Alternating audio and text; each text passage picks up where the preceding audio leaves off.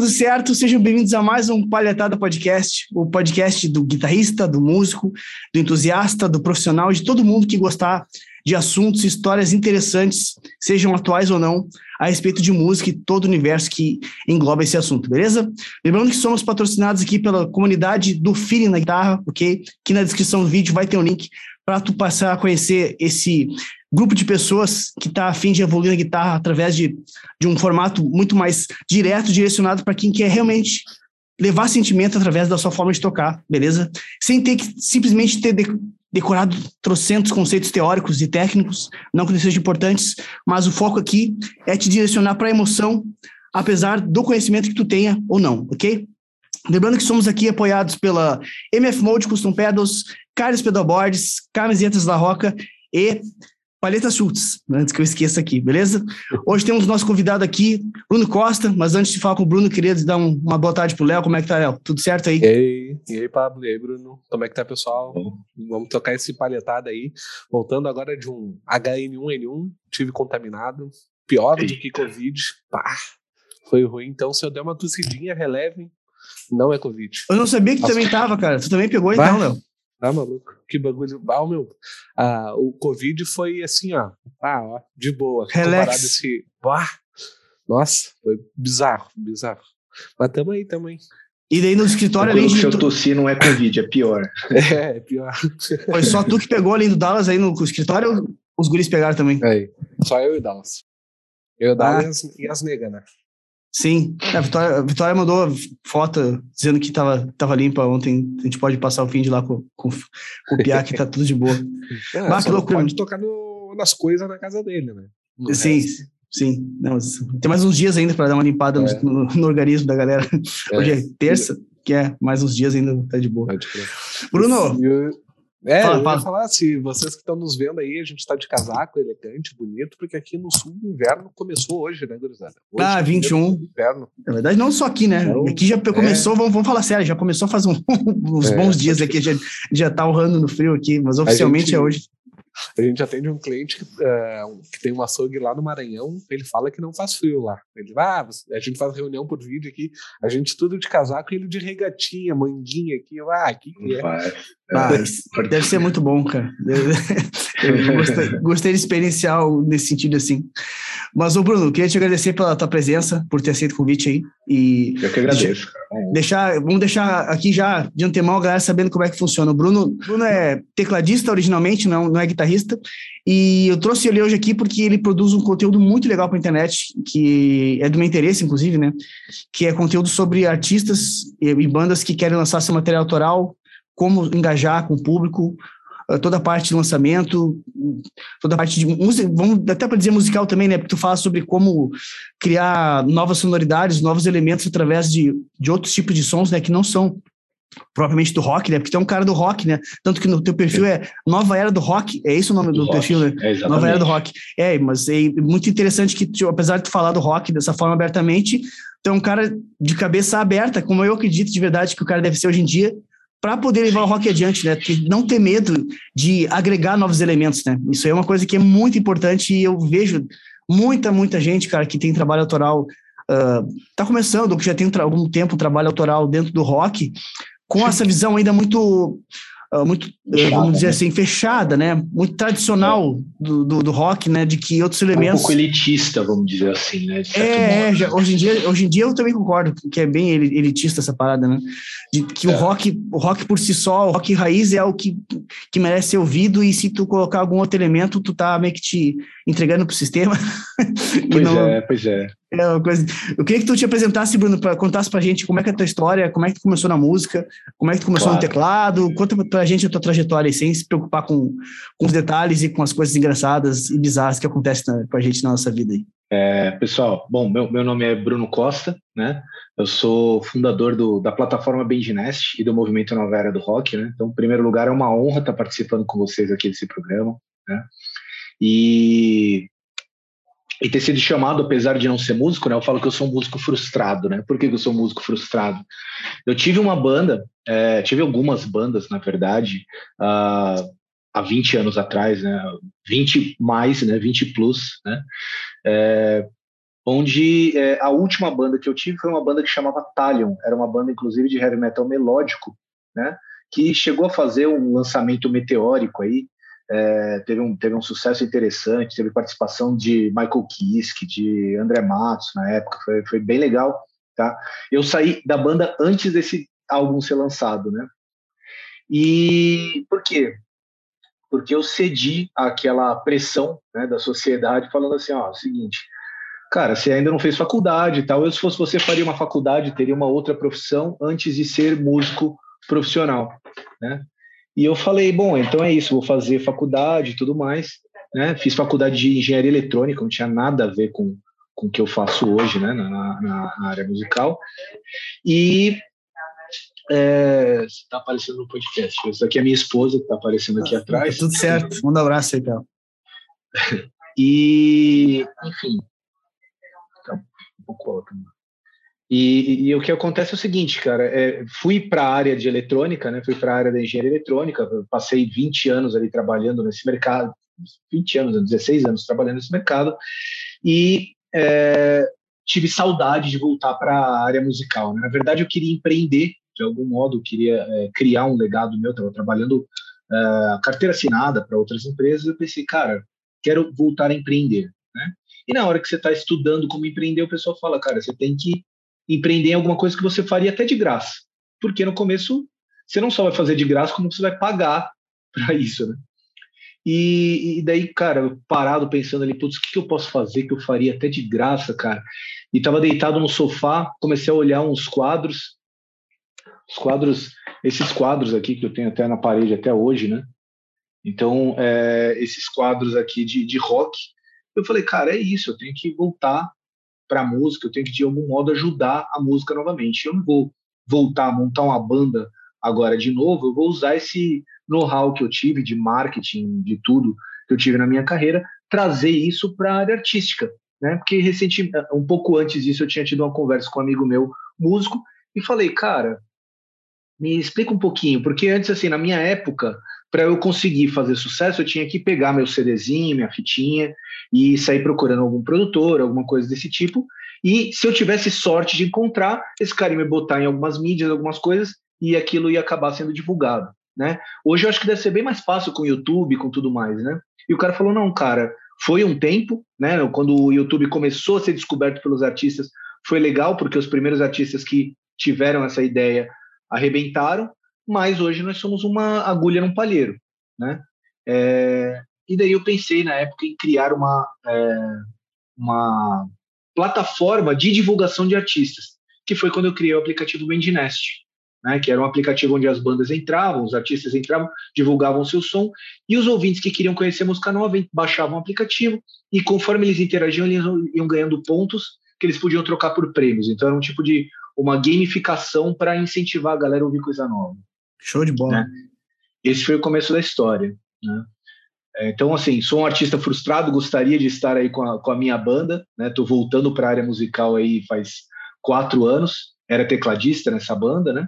E é, depois que voltei, comecei a estudar, enfim, marketing digital para divulgar meu aplicativo, marketing musical para ajudar as bandas a se divulgarem, né? E quatro anos depois de aplicativo, eu vi que, na verdade, o meu auxílio nas redes sociais estava gerando muito mais valor, muito mais, é, uh, muito mais divulgação, muito mais retorno para as bandas do que o próprio aplicativo. E daí eu falei, cara, vou deixar o aplicativo de lado e vou ajudar a galera com as redes sociais, com a divulgação através das redes sociais. Show de bola. E como é que tem sido a experiência dentro desse universo, nos últimos tempos, tu tem trabalhado com um produto teu que tu vende, é mentoria, um curso gravado? Como é que é essa parte do teu produto e fazendo teu merchan já pra galera? Opa, então tudo começou com a mentoria, né? Na verdade, eu, eu não tenho um site que divulga outras bandas. Na verdade, o meu perfil ele serve para ajudar as bandas a se divulgarem por sua conta. Né? Sim. Então, uh, começou ali, eu, dando dicas e tudo mais, as primeiras bandas chegaram e começaram a falar, cara, você dá alguma consultoria, alguma mentoria, alguma coisa do tipo? Na época eu falei não, eu estava com o aplicativo, não, eu falei não, não faço isso. Aí o cara falou, pô, deveria fazer. Eu falei, por que não? Né? Por que não claro. fazer? Né? E então eu estruturei o produto, pensei como eu iria fazer e comecei a oferecer para as primeiras bandas. Né? a primeira banda que trabalhou comigo foi uma banda de Brasília chamada Banda Laika, a banda de, de rock progressivo e tudo mais, né? E, e, e deu um resultado muito legal para eles, assim, né? Eles tinham tido muito pouca muito pouco destaque até o momento, todos os lançamentos ali na faixa de, de algumas centenas de plays e tudo mais. E daí a gente pegou uma música que eles estavam lançando, foi o primeiro lançamento que eu fiz com eles, a gente fez um aquecimento das redes, né? Depois eu vou explicar um pouquinho, falar um pouquinho o que é o aquecimento das redes, mas começamos a gerar conteúdo, começamos a gerar engajamento, começamos a atrair pessoas olhando para o perfil deles, e quando a gente fez o lançamento dessa música, uma música de 13 minutos que eles não botavam a menor fé por causa do tamanho dela, Poxa. É, foi o melhor lançamento dos caras, né? Passou ali rapidamente dos 5 mil plays. É, Legal. Que, assim, né, não, não, é um absurdo, mas para os mas... números que eles tinham até então, né? Já sim, é sim. né? Nossa, hoje e... em dia, considerando como é? Eu não sei se foi de forma totalmente orgânica ou se teve algum, algum investimento na parte de, de, patrocínio de post e tudo bem para trazer pessoal novo, mas independente de qualquer coisa, é um número bacana. Eu acho que qualquer artista independente que está começando hoje gostaria de ter um número assim para começar, sem dúvida Exatamente. nenhuma. Exatamente. Exatamente. Então a gente ficou muito empolgado com aquilo e tudo mais, começamos a trabalhar os novos lançamentos deles e daí vieram aparecendo outras bandas. É, hoje eu já trabalhei com 25 artistas, né? Atualmente eu estou com oito mentorados no, no, meu portfólio, né? É um, é um trabalho que eu faço normalmente de seis meses a um ano, depende do artista, né? Que realmente a ideia é assim, não, não criar uma dependência do artista. Claro, Depois claro. de seis meses esse cara está preparado para voar, né? Sem dúvida. E depois vieram os cursos, né? Então, por exemplo, é, tem muito artista que não tem uh, o, o orçamento ali para bancar uma, uma mentoria naquele momento, né? Então eu criei um self-learning ali, um curso, né? É, eu tenho Máquina de Superfãs, que é um curso introdutório realmente para ensinar a criar conteúdo, né? Estou lançando um curso de anúncios pagos para artistas, né? É, para como impulsionar a sua música através de, de, de, das suas próprias playlists ou de anúncios específicos para sua música, né? E eu tenho um ambiente que chama Roxy Hub, que é a, a ideia é ser uma comunidade também, né, onde todos os cursos que eu vou lançando eu vou colocando lá e gera conversa e, e, e networking entre os artistas também, né? Que massa. E como é que tu chegou nesses conhecimentos específicos, Bruno? Tipo, na tua, na trajetória, como é que tu tinha. Onde tu aprendeu a lidar com essa parte toda de divulgação um trabalho autoral, nessa, nesse período que tu estava trabalhando de carteira assinada? Como é que foi essa divisão, assim, da, da tua vida nesse período todo que tu aprendeu essa parada toda? Essa é uma história muito interessante, cara, porque quando eu comecei, como eu estava totalmente por fora do mercado, eu comecei a pedir ajuda justamente para aquele meu amigo músico que tinha falado daquele, daquela questão, né? Uhum. É, e o cara começou a me dar algumas dicas de como que ele divulgava, de como que as bandas que ele trabalhava se divulgavam, né? Ele era, ele é, ele é acho que hoje ele não está mais trabalhando como hold, mas ele era hold do Eagle Kill Talent, né? Não sei se você Ah, claro, porra. O Jonathan Vocal era aqui do Sul. Exato. Baita música. Eu acompanho o trabalho deles, acho sensacional, curto muito. É uma banda maravilhosa, né? E hoje ele tá morando até em Amsterdã, esse meu amigo, né? Então ele, ele, ele começou a me dar algumas ideias, algumas coisas nesse sentido. Eu comecei a ver as bandas quebrando a cara também no aplicativo e tudo mais, então comecei a aprender por experiência própria. E depois, cara, caiu no meu colo através também do, do, do, próprio das próprias redes sociais começaram a cair no meu colo alguns conteúdos de, de, de algumas alguns mentores de marketing é, brasileiros e gringos né uhum. então uh, consumi aí uh, muito conteúdo de pessoas que hoje são meus concorrentes mas cara eu acho que não existe concorrência nesse mercado digital né? cada um tem seu público sim, é sim. diferente mas consumi conteúdo do Rafa Brama é, do, do Vinícius Soares, do Palco Digital, e lá fora, cara, de conteúdos uh, do uh, Damien Keys, por exemplo, que é um cara que eu gosto muito, né? É, então tem, teve, teve vários conteúdos que eu comecei a consumir, principalmente do pessoal da gringa, para entender o que, que o pessoal estava fazendo lá fora para é, trazer aqui para o Brasil, né? Uh, então, isso, isso, trouxe bastante conhecimento diferente do que estava até sendo usado aqui no Brasil, algumas coisas que já estão sendo replicadas, né? É, e comecei a entrar em mentorias com esse pessoal também, né? Então, realmente, uh, pagar mentorias one-on-one -on -one ali para trazer esse conhecimento diferente aqui para o Brasil, né? Que legal, uh, cara. Hoje eu já, hoje, nesse sentido, cara, eu já investi em torno de 123 mil reais em, em, em cursos e mentorias nessa área, né? Poxa, pesado, né? Pesado. Sim, sim. O cara tem que.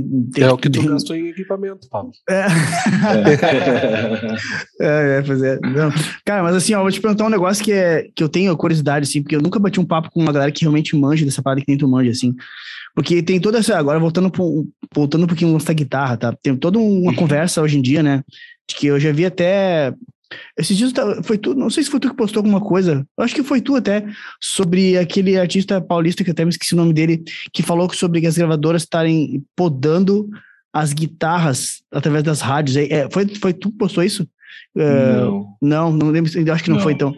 Ai, cara, eu esqueci o nome do artista. É um cara do rock que faz, já faz um bom tempo que ele tá na, na estrada. Eles estão cortando os pedaços de guitarra. É, na verdade, as, as gravadoras, as rádios estão dizendo para as gravadoras que não estão rodando músicas se as músicas têm muita guitarra na, na, na cara na mixagem, assim. E daí ele, ele, ele, começou a falar sobre isso. Ah, foi na, na Guitar Load, eu lembrei agora. É a Guitar Load, aquela revista digital. Em que o, o artista em questão, que eu, daqui a pouco eu vou lembrar o nome dele, que ele fala que ele não, não tem interesse em tirar as guitarras das músicas dele, sabe? E ele tá tendo esse problema para tocar nas rádios por causa disso aí. Essa, essa visão que é atual que tem sobre a, a guitarra tá sendo um instrumento, eu não sei nem qual a palavra que eu vou usar, né? Tipo, muito agressivo para música atual, não sei, enfim. Qual, qual é, que é a, sonoridade que as pessoas, que os guitarristas usam uma sonoridade muito, muito taxada já? Não sei. O que, que tu acha sobre essa parada da guitarra atual dentro da, da música, como que isso está afetando ou não o cenário para as bandas que estão iniciando agora? O que, que, tu, que, que tu tem assim, de visão sobre essa parada da guitarra? Cara, eu pessoalmente acho isso uma, uma bobeira. O que, que acontece, né? A rádio, é, nada contra a rádio, tá? Tenho amigos radialistas e tudo mais, mas a rádio ela tem uma, ela tem uma necessidade muito grande de dar um retorno rápido para os seus patrocinadores, obviamente, uhum. né? e patrocinadores que pagam muito caro. Então, os caras precisam é, realmente é, não perder audiência de modo algum. Né? E hoje você tem outros ritmos, outros estilos musicais que estão mais em alta, estão mais na moda do que o rock. Assim como nos anos 80, 90, né, aqui no Brasil, o rock estava em alta e era, era um ritmo dominante. Né? Então, naquela época, o pessoal queria ouvir é, guitarra, queria ouvir tudo mais. Né? Hoje em dia, não. Porém, tá? O que, que eu acho realmente? Eu acho que a música ela já é, ela não é mais uma coisa tão setorizada quanto era antigamente. Por isso que eu vivo falando para os roqueiros que tem que parar com esse negócio de, né, com esse preconceito contra outros estilos musicais. A música ela tem cada vez menos barreiras, menos menos limitações do tipo assim, ah, eu fa o rock não, ele, ele, é todo setorizado, subsetorizado, né? Só dentro do heavy metal eu acho que deve ter uns, uns mil subestilos aí, né? E, então, e rixa entre eles, daí a galera é brigando entre eles ainda, né? Exatamente, exatamente. É, então, cara, é, eu acho que assim, você não precisa mais dizer que uma determinada música é rock. O que, que você faz? Eu faço música, cara. Porque o que, que acontece? Quando você vê que uma banda, por exemplo, como Maneskin, né? Que é um rock, cara, é um, é um belo do rock. Eu gosto muito da banda, eu acho bem legal. E, mas é, uma, é, um, é um rock, vamos dizer assim, logicamente mais comercial, né? Uma pegada um pouco mais um funk rock ali no estilo no estilo red hot, né? Com um vocal um pouco mais gravado. Mas é um mas é um rock, cara. Tem guitarra, tem solo, tem tudo, né? E, e de repente estava viralizando em vídeo de funkeiro de, de uma galera que não tem nada a ver com rock. Você fala assim, cara, não é mais sobre a música, é sobre os rótulos. Você entendeu? É, se você tira os rótulos, cara, e a música viraliza por um acaso, porque é, é uma música que pega e entrou em um vídeo ou outro que o negócio saiu do controle, aquela música vai fazer sucesso, né? Então, eu acho que hoje, cara, é, a gente não pode se limitar aos veículos de grande massa como rádio e televisão. Né? Hoje você tem grandes bolhas aonde você tem personalidades é, ilustres desconhecidos, vamos dizer assim. Fora daquela bolha, o cara é um completo desconhecido. Mas dentro daquela bolha, o cara tem milhões de seguidores, o cara tem uma audiência super engajada. Então, cara, esquece a rádio, né? Procura a sua bolha e, e, e, toca ali que vira sustentável o negócio. A real é que rádio já não lança mais tendência, né? Se, se tu parar para ouvir uma rádio hoje em dia, que eles que estão pegando a tendência de outros lugares para tocar ali. Eles nem a rádio, nem a televisão, né? É, na verdade. eles pegam as músicas do TikTok e agora estão tocando na rádio. Sim. Então, é, cara, quando você vê, quando você vê uma Globo, cara, indo atrás de influenciador do, do de youtuber para compor o elenco, você fala assim, cara, o é. negócio inverteu totalmente. Foi, né? total. Total. Eu achei o post aqui, cara, é o Jay Wacker. Deixa eu até vou ler para vocês ah, aqui. Pode crer. Falou aqui, ó. Uh, aspas. A Som Livre disse que para, uh, que para esse plano de me colocar nas rádios funcionar, eu precisaria tirar as guitarras das músicas. Eles disseram que as rádios tal e tal não tocam músicas com muita guitarra. Olha a loucura. Falaram que não queriam guitarras nas rádios, porque a audiência se incomoda, revelou. Esse foi que o Jay Wacker falou. Mas tu vê, é até mais, foi até mais uh, radical do que eu, tinha, que eu lembrava ali. Falou tirar as guitarras das músicas, não é nem que tá muito alta na mixagem. Então é, é meio bizarro, né? Se tu pensar, né? O, a parada assim, meio que perde é, sentido. Total. É, total. É, é, é, muito. Aí eu, eu, acho que passou, né, da, do limite da. Do poder de, de tu mexer na arte, né? Porque, cara, é, é produto, sabe? Mas, cara, putz, Aí tu vai mexer total na arte, que se for concebida com guitarra, música, por exemplo, tu vai cortar a, ideia inicial do lance. Eu acho que complica bastante, sim, sabe? Cara, na minha opinião, tá? As gravadoras também, ó, nada contra a gravadora, eu acho que tem que ter um trabalho que né, foi feito e chegou onde chegou. Mas as gravadoras elas estão desesperadas. Elas também, assim como rádios, como todo, como veículos de grande de grande alcance, elas são caras e elas precisam gerar resultado rápido, né? É, precisam gerar dinheiro rápido, então eles, então eles precisam fazer, acompanhar as tendências, né? É a mesma coisa que outro dia eu publiquei que as gravadoras elas estão é, exigindo que artistas viralizem no TikTok antes de lançar álbuns dos caras. Hum. Porque os caras precisam, você entendeu? Eles estão desesperados, cara. O que está fazendo sucesso? Ah, isso daqui? Não, então a gente precisa fazer isso. Uhum. Você entendeu? Ah, tem rádio aqui, as rádios, as rádios do Brasil não estão tocando rock. Então, beleza, então a gente não pode tocar rock, cara. Se, se você faz rock, tira as guitarras, porque você vai tocar outra coisa agora pra gente botar na rádio. Porque os caras estão tão, tão naquilo, cara. É uma estrutura cara, uma estrutura inchada, uma estrutura né, pesada que precisa gerar dinheiro rápido. Né? Então, eu, eu acho que não faz o menor sentido se você é um artista independente, independente. Eu acho que você tem que ir atrás da sua verdade e procurar o seu nicho, cara. Total. Entendeu? Total. É, hoje o poder está muito mais na mão do público do que qualquer época, né? Muito mais. O, não, é nem, não é nem na mão do, de quem produz a música, é na, na galera que está lá distribuindo conteúdo. Cara, esse, esse dia tu, tu, teu post tem uma frase que eu acho que é, sabe aquela frase que tu lê, que tu sabe, mas quando, só quando tu lê que tu sabe que tu sabe. que, tá no teu, que tá no teu subconsciente, mas tu não, tu não pensa nela, e quando tu lê, puxa, aí fica mais claro, isso. sabe? Que tu concorda, tava na tua cabeça, mas tu nunca tinha parado para pensar daquilo de forma muito direta, assim. Que tu falou que o, as, o público. Uh, eu não sei se foi exatamente isso que tu falou, assim, mas a ideia é que o público não, não, não gosta de músicas, de músicos. Ele, é, aliás, ele não gosta da tua música, ele gosta dos músicos, ele tem que gostar de ti como pessoa, como alguém que, que tá ali na frente dele, mostrando a vida dele, todos os quesitos que ele pode mostrar, seja pessoal, profissional, bastidor, compondo, tudo mais. É isso que hoje em dia faz as pessoas gostarem. Cara, quando eu li aquilo ali, me fez muito sentido, porque eu vou de novo falar sobre isso, volta e meia eu falo. O Rafael mandou um tempo atrás aí um vídeo do TikTok do Victor Clay, que é um cara que eu nunca parei para ouvir. Não tem nada contra. Eu acho o guri muito legal, sabe? Mas nunca, nunca parei pra ouvir a obra, a obra dele, assim. E, cara, ele mandou um vídeo que é, é de uma série que ele tá fazendo Como Nascem as Músicas, acho que é isso. E ele, ele, mostrou toda uma sequência ali, um TikTok ali de um, de um minuto, eu acho, onde ele levantou de manhã, tomou um café, pegou, compôs a, a ideia da música, botou ali na tela do Logic, ah, gravação, uhum. tu viu isso aí? E, tipo, cara, quando eu vi aquilo ali, eu fiquei louco de vontade de ouvir, ouvir, a música do cara, sabe? E fiquei com vontade de acompanhar o cara mais. Tipo assim, olha, chega a ser ridículo. Chega a ser ridículo isso, sabe? Eu vi, caraca, velho, eu, é isso que eu vou fazer, sabe? Tipo, eu já tenho aqui umas imagens no, no single que eu, vou, que eu vou lançar em breve aí. E vou fazer um vídeo assim, entendeu? Como é que veio a ideia, sabe? mostrar uma tela ali, a parada rodando, trazer a, a, jogada de como é que ela veio. E, cara, isso aí funciona muito mais do que antigamente, antigamente tu, tu, a galera queria fazer um teaser do lançamento de uma música, sabe? Cara, queria fazer uma coisa Marvel, sabe? Brum, orquestra assim, dia tal, sabe? Aquela coisa super produzida, que hoje em dia Exato. não, não é o, o que realmente faz as pessoas ficar, nossa, sabe? É o que é a parte emocional da conexão, né? Que, que faz as pessoas terem realmente, bah, eu preciso ver como é que é. É como se tu tivesse torcendo por um brother teu, né?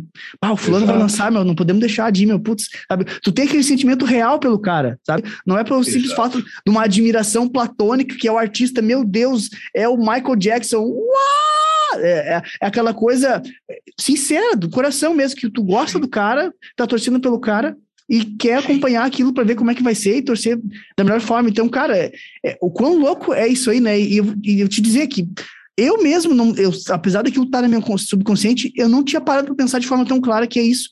E a grande maioria dos artistas que estão começando bandas, artistas, seja como for, formato, os caras ainda não se deram conta disso. Os caras têm aquela imagem de que, meu, mas como é que a gente vai fazer uma, uma, uma música? Cara, tem uns que estão presos ainda na gravação, né? Começa aí. Ah, mas gravar em casa? Não, vou mandar, vou gravar um, um single, botar no Spotify e não vou usar o amplo valvulado, o Plex dos anos 70, não, plugin. Imagina a vergonha que eu vou passar, os guitarristas vão vir, vão saber que eu estou usando um plugin gratuito, craqueado. Tipo assim, olha, sabe, os caras estão presos numa, numa coisa assim que, que não faz o menor sentido mais, né? Não faz, cara, não faz. É assim, lógico, ter a música boa, eu acho que é o mínimo, né? É, isso não significa também que você precisa fazer, né? Eu acho que chega num, num determinado ponto em que é, existe um equilíbrio entre aonde você está, o, o ponto que você está, e uh, a qualidade esperada dessa, dessa música. Né? Se você é um artista é, superstar, um cara, um cara com muita grana, um cara que, tá, né, que já está com uma, uma visibilidade animal, você precisa gravar realmente com o Pica das Galáxias. Total, né? total. É, e, e, fazer aquilo lá. Agora, se você está iniciando, cara, existe um nível é, suficiente de qualidade de música, né? Que é o seguinte, pô, é, um, é, uma, é uma mix ok, é uma master boa, né? E fizemos uma produção legal aqui, que o som tá, tá, tá bem, bem profissional, tá profissional. Profissional é, é, é isso. É a palavra, é isso aí, é isso aí. Né? Uma vez que eu tenha um, uma música profissional, é, eu acho que daí você precisa começar a trabalhar a sua marca, né? Uhum. O marketing ele vai mudando muito de acordo com os anos, né? ele vai evoluindo e tudo mais. Hoje, quando a gente está na rede social e, e, é, é tudo movido ao público, né? Antigamente, a, a, vamos dizer assim, a distância do artista do público era até desejada. Né? A gente uhum. o cara tinha que estar tá no altar, quanto mais inatingível o cara fosse, Total. mais admirado ele era. Hoje em dia, com as redes sociais, que todo mundo tem um perfil, se você quiser mandar mensagem direta pro, pô, pro Bruce Dickinson e é capaz uhum. de ele responder, uhum. tá ligado? É, acabou isso. O, o, cara que é mais admirado é justamente aquele que está mais próximo de você, que te dá atenção, que você consegue trocar ideia com o cara. Né, tirar suas dúvidas, bater papo, sugerir. Cara, imagina o poder que tem você estar tá num grupo de fãs exclusivos que você se dedicou tanto para aquilo que o cara te pôs dentro de um grupo de fãs e o cara chega e ele fala assim, ó, oh, cara, eu tenho dois leaks aqui de guitarra, eu tenho esse e esse daqui, qual que vocês acham que deveria entrar na minha música? E ah. a galera e fazer uma votação, a galera falar, cara, esse daqui, e o cara botar aquele gravar, o cara fala assim, meu, participei, participei da música da... desse cara. Você acha que tá esse cara não vai querer ir no seu show? Não é, né? nossa. Uma, Animal. organizar um ônibus e ir em todos os shows, né? Animal. Então, esse tipo de coisa você tem esse, esse, esse poder hoje né? Hoje em dia, é, e hoje em dia, cara, é, não é que você tem que fazer conteúdo nas coxas o tempo todo. É legal você ter uma mescla. Então você tem o seu conteúdo produzido, você tem o seu trailer, você tem os seus teasers, você tem tudo mais, e você tem aquele conteúdo caseiro do dia a dia, Sim. que você vai jogando no Reels e batendo papo com a galera. Né? Total. Por quê? porque o cara não quer, não quer o Instagram, né? Passou a época daquela, daquela rede social Perfect Life, ninguém quer isso. Uhum. As pessoas querem se sentir, pô, esse cara era que nem eu, e agora olha onde ele está. Né? Então ele quer ver aquele conteúdo mais dia a dia, mais, pô, peguei meu celular aqui, estou me gravando, né? A luz não está perfeita, o som não está perfeito, mas eu estou trocando ideia com a galera. É, é isso que causa esse, essa conexão é, emocional com o cara, do tipo assim, o cara, né, a gente se sentir, pô, esse cara é meu brother, eu preciso no show dele para apoiar a carreira do cara. Eu vi esse cara nascendo, vamos dizer assim, né? Total. Muito, muito legal.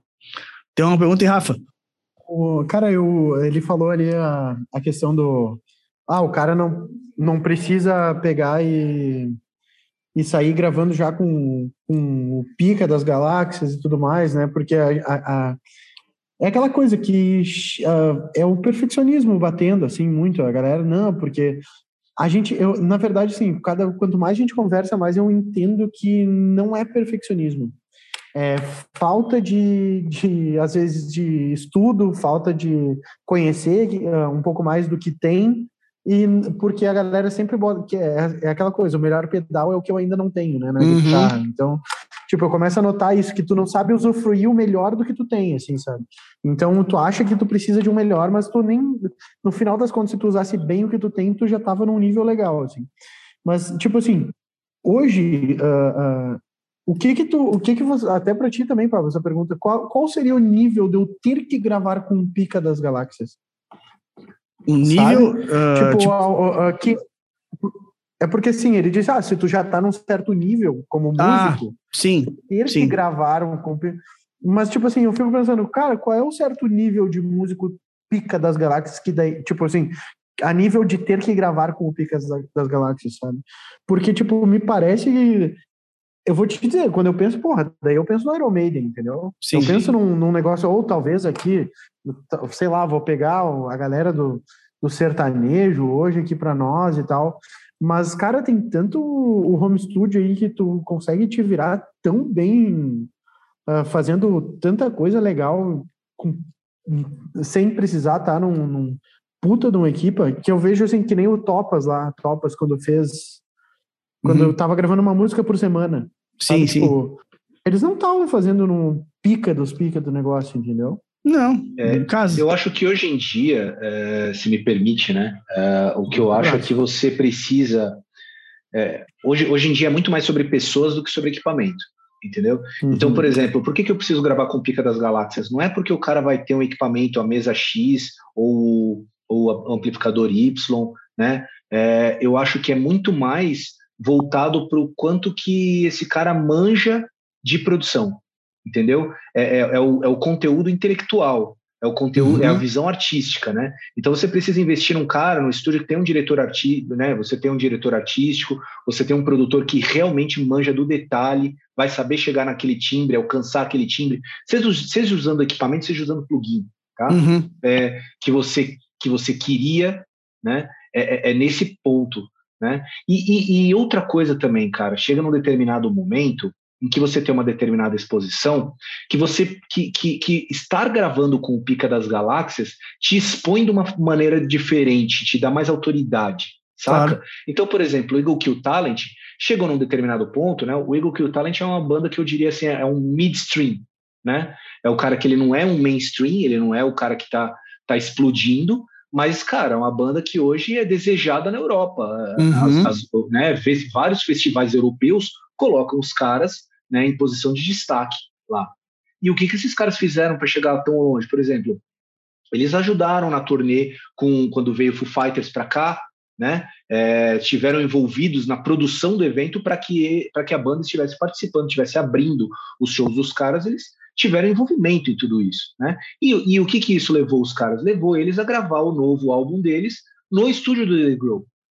E o que que o estar gravando no estúdio do Dave Grohl, cara, só esse nome. Nossa. O, o, né, o cara pode usar. Cara, o cara pode gravar no, no, no quarto do Dave Grohl. Uhum. Entendeu? Se, se, se, só de falar, meu, foi produzido né, pelo Dave Grohl já, já é uma outra, uma outra perspectiva, um outro espectro que a banda ganha. Total. Sim, é muito mais uma assinatura de designer, assim, que é aquela coisa, tem a cadeira de de, sei lá, de 100 reais e tem a cadeira de 10 mil reais. A diferença é que uma está assinada por um designer e outra não. Mas no final das contas saiu da mesma, mesma fábrica, às vezes, o negócio. Total. Só que um projeto está assinado.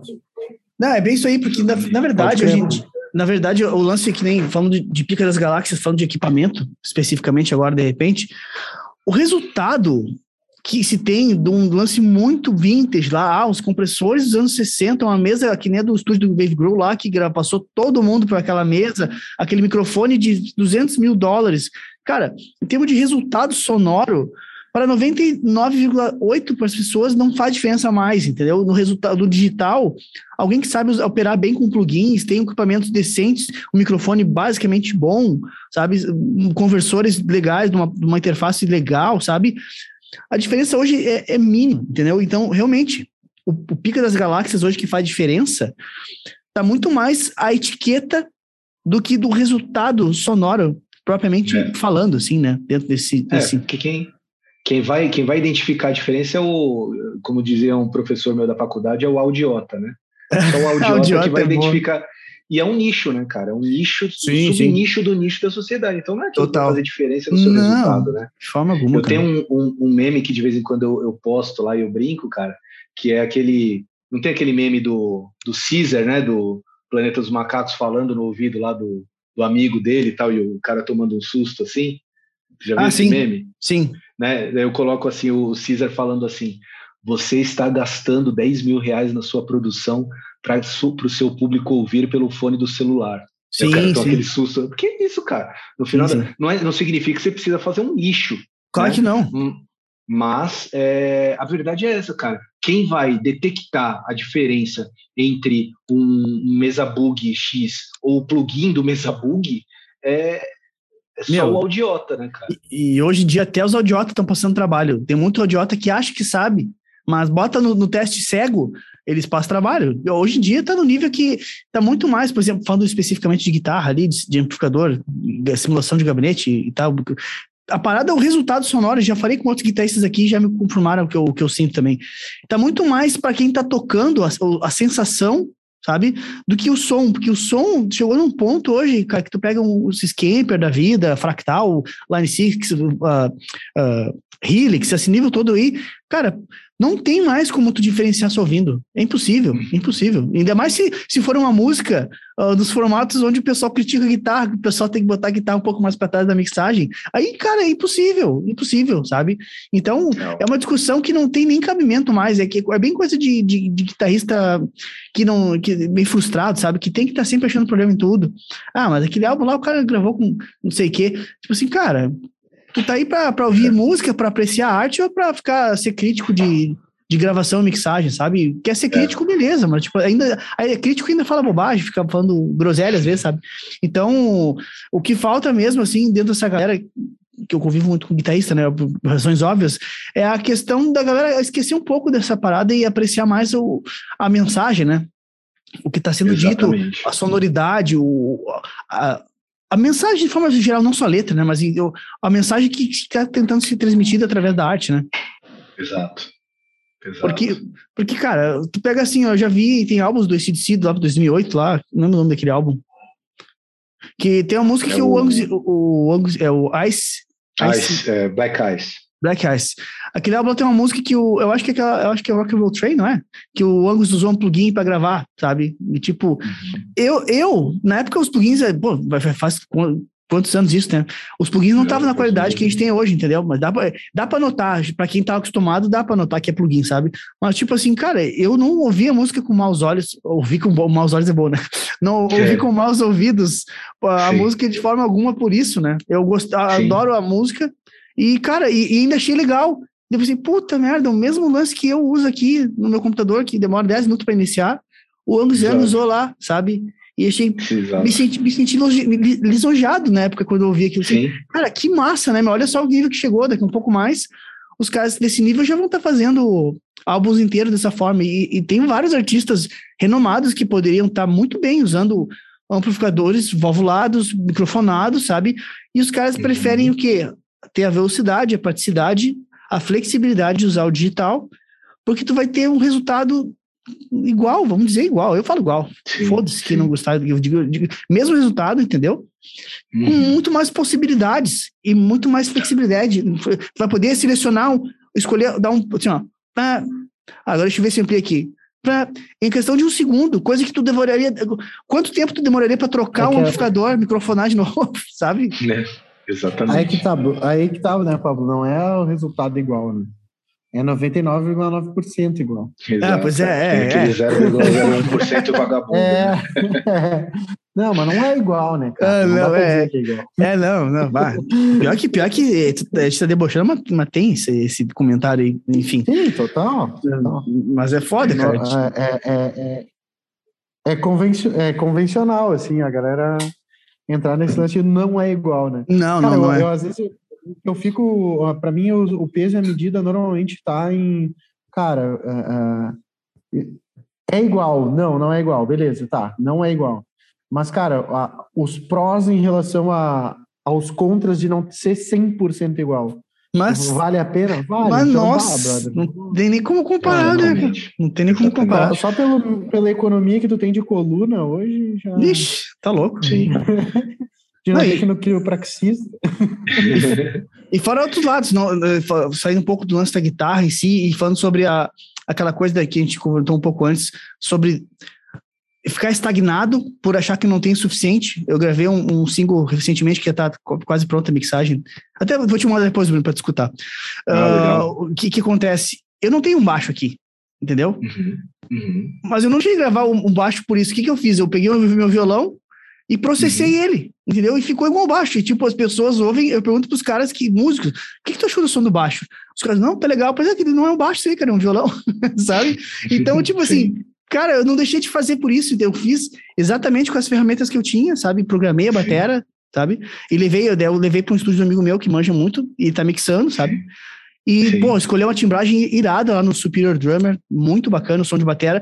Vários caras que trabalham com produção me perguntaram mas se é um batera ou tá programado. Os caras que trabalham com produção não sabiam dizer. Então, cara, Exato. por que que eu vou me preocupar que eu não tive um baixo ou não foi um batera tocando, sabe? Então, é. isso não pode ser de forma alguma empecilho para tu, tu fazer as coisas. Cara, hoje em dia, se tu tem de forma mínima, mínima, um fone de ouvido mais ou menos, sabe? E uma interface de áudio que não seja a placa on-board do teu computador, sabe? Qualquer interface externa, um microfonezinho decente. Cara, tu pode fazer até com dinâmico se tu, se tu quiser. Pode ser um, um, sei lá, vamos falar um microfone, um Samsung dinâmico, tá ligado? Chinês aí. Tu pode Sim. fazer um álbum soar muito bem com pouca coisa. Hoje em dia eu posso dizer com propriedade, cara. Posso dizer com propriedade. Sem dúvida, sem dúvida. Cara, mas é, é, é, o que eu, é o que eu digo, às vezes eu fico vendo.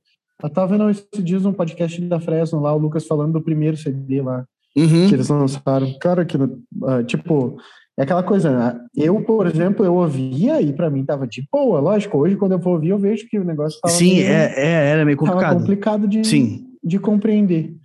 Uh, hum. Mas, mas é, mas tipo, mas cara, eu vou te dizer, uh, na época, na época eu jamais, tipo, para mim eu cantava todas as músicas e tava maravilhoso, entendeu? Exatamente. O cara não, o, o cara tá ouvindo não tá nem aí, meu. Tá nem aí. O cara vai pro, pra, na emoção da música. Ex exato, exatamente, cara. Pensando umas coisas que nem o, o álbum tem do Pearl Jam lá, que tudo fora de metrônomo, essa música acelera, tem um monte de guitarra com, que tu vê no solo ali, que é melodia, assim, tá muito claro que tá desafinada a guitarra, sabe? Que tá, uhum. a nota tá, o pitch tá abaixo, sabe? E, cara, e daí? Um, um, o maior álbum de, do, do movimento grunge, é aquele álbum ali, sabe? Um clássico. É. As pessoas amaram na época, o bagulho explodiu, os caras fizeram torneio no mundo todo, sabe? Aí tu vai é. dizer que vai criticar a parada, que os caras fizeram da forma que eles podiam fazer e funcionou. Sim. Entendeu? É, o nosso problema, até na hora da gente se divulgar, é que a gente esquece de um pequeno detalhe. Nós somos músicos, nós somos o nicho da sociedade. Você entendeu? 90% dos ouvintes são leigos. Uhum. O cara não sabe. Se você falar o que é um, um mesa bug, um orange, um, o cara não sabe o que, que é, cara. Faz ideia o cara não seja. sabe. Você entendeu? Então, no final das contas, ele quer saber se aquela música soa legal ou não, se gruda na cabeça ou não, se aquilo fica. E no final das contas, cara, depois se ele se, se apega ao artista ou não. Né? Porque, Total. por exemplo, se. Vamos, vamos voltar ali nos virais, né? E aquele lance que você tinha falado do né? As pessoas são fãs de, de músicos, não de música, né? Isso. Se o bagging do Maneskin, do, do Maneskin que viralizou, né? É, os caras não fizessem nenhuma outra música legal depois daquilo, não tivessem dado continuidade nessa exposição que eles tiveram, com conteúdo legal de redes sociais, com outras músicas que eles viralizaram, com uma série de lançamentos que eles fizeram, com shows que eles começaram a fazer, criando uma experiência legal, né, com uma, com uma presença de marca legal, cara, teria morrido na bag, teria virado um hit de, não sei se é um hit verão, né, seria um, uhum. que ele foi lançado, não, mas enfim, seria um one hit band, né, como Sim. tiveram milhares de bandas ou artistas no, nesse tempo, né. Sim. Então, quando você faz esse trabalho de, de, de valorizar demais a música, né, ou de, né, apenas a música tal, e não valorizar a sua construção de marca, você, você, você é, é aí que está o erro dos caras, né? É, o lance de, de, ah, quando que o cara tem que investir num pica das galáxias ou não? Eu acho que assim, depende do seu orçamento. Vamos uhum. dizer que você uhum. seja milionário, né? Tem, tem, tem dezenas de milhões de reais. Cara, faz com o Pica das Galáxias e faz um puta de uma divulgação. Sim. Pô, não sou milionário. Eu tenho aqui 3 mil reais para produzir a minha música e divulgar. Então, beleza. Então, usa 1.500 para produzir sua música, se vira, e usa mais 1.500 para é, divulgar. Entendeu? Eu, eu dividiria desse jeito. Porque o que, que acontece? Se você tiver um produto ruim e investir muito em marketing, você vai ter muito alcance mas pouco engajamento. Uhum. A galera não vai ouvir nem 30 segundos da sua música, que a sua música está um, né, uma bosta.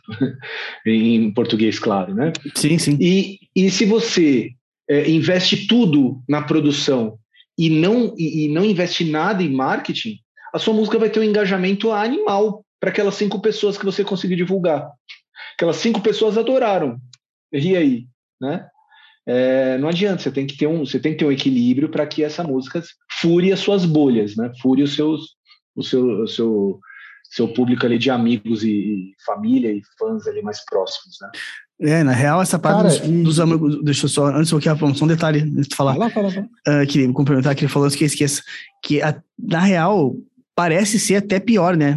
Uh, se tu tem uma. Se tu tenta tirar uma febre só com teus amigos e parentes, às vezes tu não tem uma real, uma real noção do que que é, sabe? Porque as pessoas que vão te dar o, o feedback mais sincero são quem não tem esse, esse, essa intimidade contigo, vamos dizer assim, né?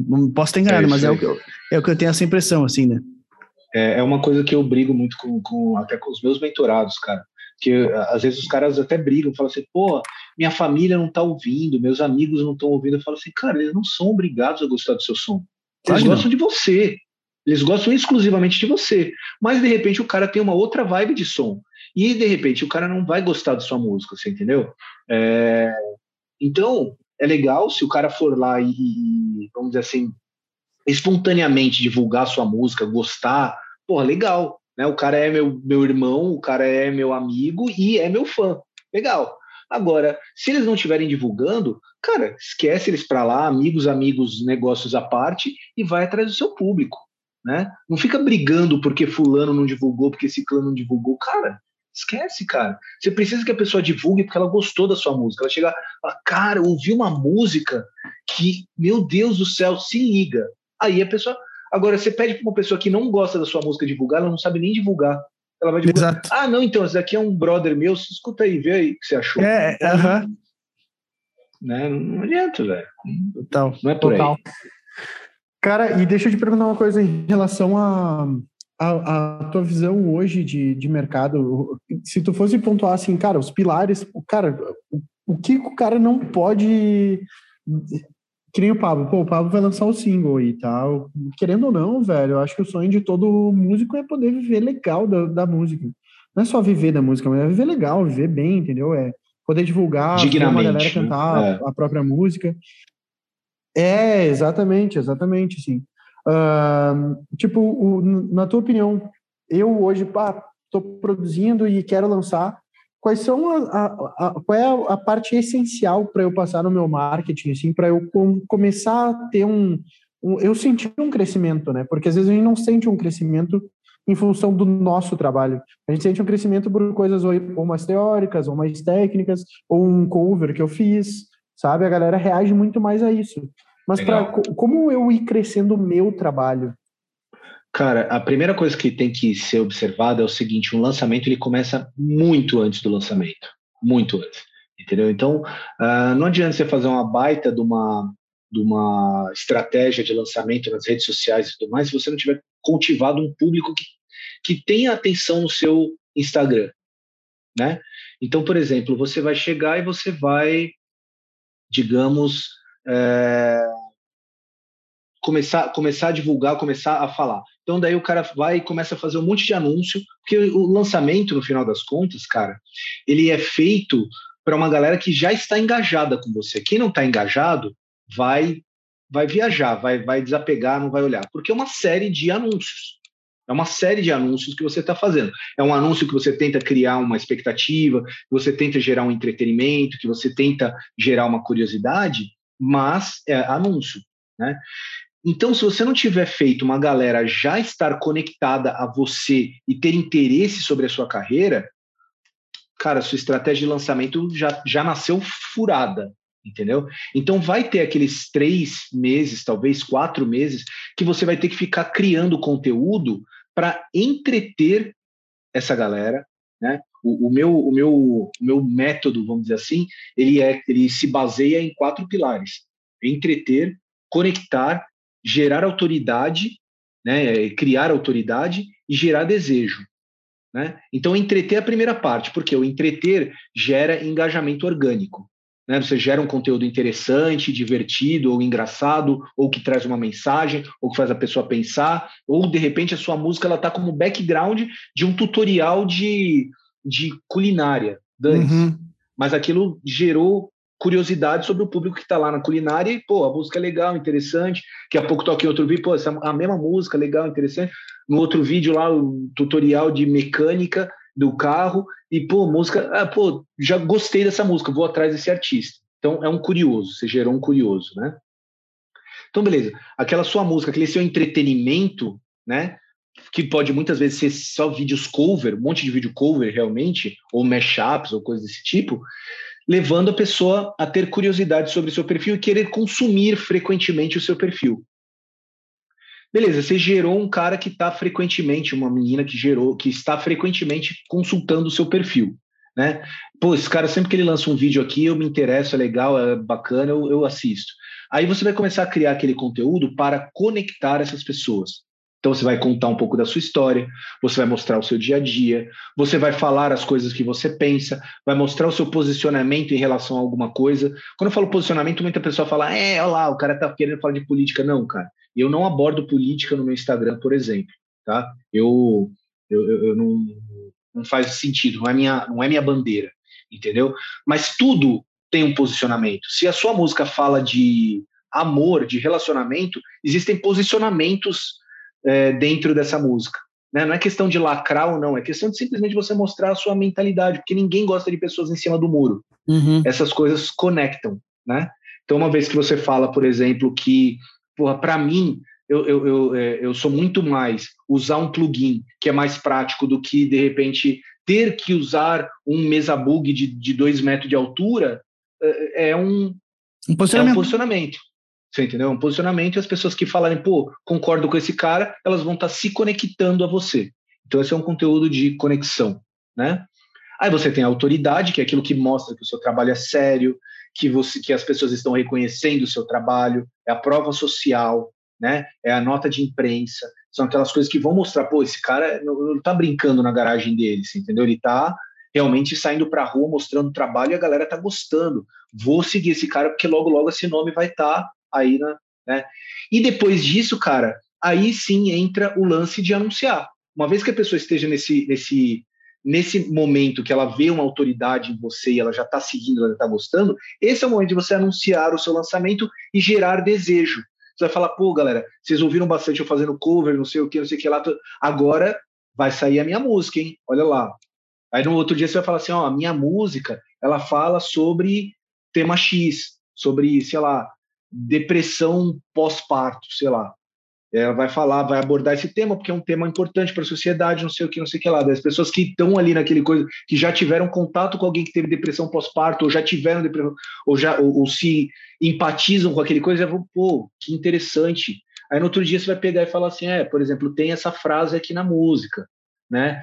Aí no outro dia você vai pegar e mandar um teaser, depois você vai mandar uma arte. Cada dia você vai colocando coisas, elementos diferentes daquele lançamento, enriquecendo a história daquilo, porque no final não é uma música, ele tem todo um ecossistema em volta daquela música. Então você tem que apresentar esse ecossistema para tornar a música muito mais interessante. De tal modo que quando chegar no dia antes da música, o cara vai estar tá falando assim: porra, mano, não lançou ainda, eu quero ver essa porra. Uhum. Você entendeu? E daí chega no dia, o cara ouve, vai ter uma galera fazendo, criando criando reacts, falando, pô, que legal, essa música é animal, a letra é sensacional, tem esse riff, tá, não sei o quê, e você vai repostando aquilo, e daí as pessoas que não ouviram ainda vão falar, caramba, cara. Quero ouvir também. Olha o tanto de gente que tá ouvindo, eu também quero ouvir. Por que, que eu não ouvi ainda? E vai lá atrás. Então, esse é o esquema do lançamento, você entendeu? Por isso que eu falo que ele começa muito antes. Se você não tivesse antes criado aquele monte de curioso em cima do seu perfil, a hora que você chegar e começar a anunciar tudo isso, o cara tá. Meu, cara vai falar de depressão pós-parto, mas o que, que é ele? Que, que ele faz? Sim, não sim, sei. Tu, tu, vai chegar, vai cuspir um negócio do nada pra ninguém. É. Nossa, e, e, tipo assim, ó, cara, tu falou tudo isso aí, deu uma aula aqui pra gente, e ainda tu vê caras que entram no teu perfil no privado, ô, cara, essa é minha música, escuta aí, ajuda a divulgar. tipo, o assim, tempo quer... todo, todos os dias, cara. Todos bah, os dias. A abordagem mais absurda que, tipo assim, é, eu vou fazer questão de não divulgar depois do negócio desse. Tipo assim, cara, é, é sem noção, os caras ainda fazem isso, cara. Exatamente, exatamente. Muito louco. É, hoje, hoje, por um acaso, eu fiz até uma. Eu fiz, eu mandei uma mensagem para uma galera que está no meu WhatsApp, eu mandei por lista direta.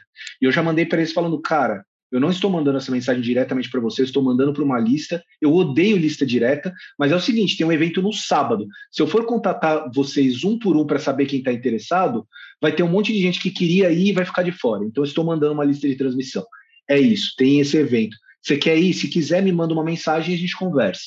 Né? É, aí, beleza. Porque você está explicando, e é uma coisa que eu não faço toda hora. Claro. Né? Então, eu tenho crédito. Mas, normalmente, o que eu falo pro pessoal é o seguinte, cara, 30 dias antes do seu lançamento, você tem um pré-save. Cara, não, não, a menos que a sua galera seja super engajada, não uhum. adianta você pegar e falar assim, ó, oh, galera, é o seguinte, vou ter uma música daqui a 30 dias, o meu pré-save tá aqui, faça. Cara, pré-save é um negócio chato para um caralho de fazer. Né? Desculpa, não sei se vocês precisam cortar os. Não, não, não, não, não precisa. Não, não, não, tá né? Mas assim, é, é, chato demais você fazer um pré-save. Quem vai fazer é quem quer ajudar a sua carreira ou quem realmente está curioso e, quer, e não, quer, não quer perder o lançamento da sua música.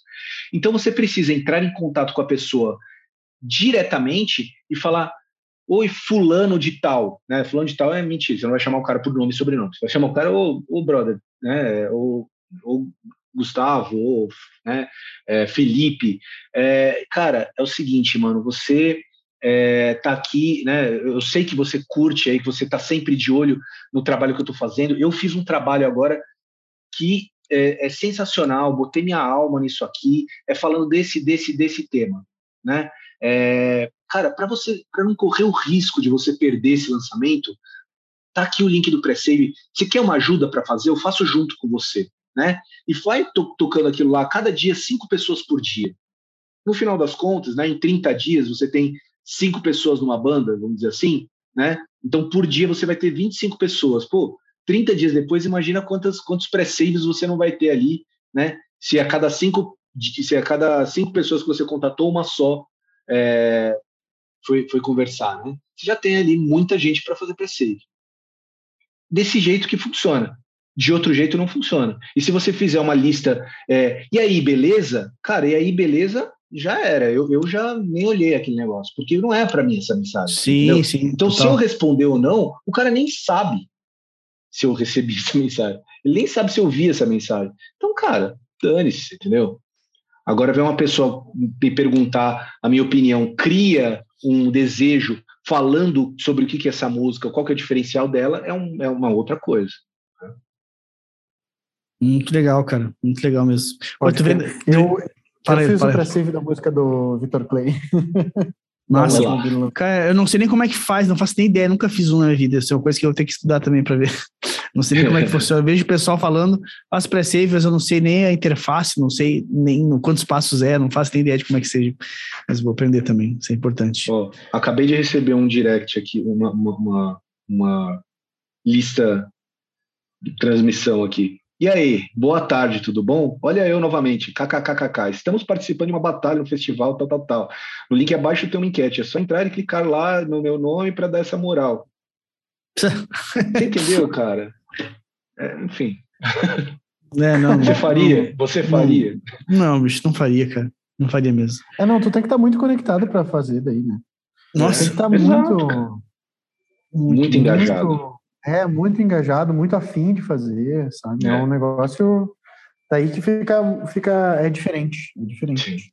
Uh, agora, esse lance da batalha aí, por exemplo, que, que chegou aí, tu acha que isso uh, uh, mais ajuda ou mais atrapalha a música? Batalha de bandas? Porque é Eu é uma não... parada que a gente... Isso, a gente a gente vem, a gente conversou já várias vezes que um pouco dessa coisa do, acho, do, do roqueiro não um, um não apoiar um, o outro. Uh, é, um não apoiar o outro vem muito disso, sabe? De sempre botar a batalha, de botar a batalha de guitarrista, batalha de não sei o que lá. Sim. Eu já fiz coisas desse tipo, mas eu não gosto, tá? Não gosto também. Eu concordo com você. Eu acho que a gente tem que cada vez mais apoiar que as pessoas se vejam como como, como, como apoiadores, na verdade, como parceiros e não como, e não como concorrentes. Né? Na música não tem concorrentes, não existe esse negócio. Né? Uh, na mesma playlist eu ouço Metallica e Megadeth. Né? Os caras até pouco tempo atrás se odiavam. Né? É, então não tem, não existe esse negócio de, de concorrência. Né? Então uh, eu, eu, eu não valorizo isso. Em alguns momentos você precisa dar oportunidade para alguém, precisa de algum modo existir isso, você entendeu? Porque você, né, não, não, basta você ser o, né, o cara é, é, o, é o especialista em música, ele vai lá, vai gostar de uma música que de repente não é o que o público gosta, o cara bota lá e é um, uma puta furada.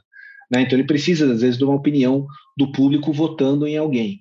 Mas é, eu acho que assim tem mais contra do que pró nisso. Né? Principalmente no rock se criou muito esse, esse lance. Né?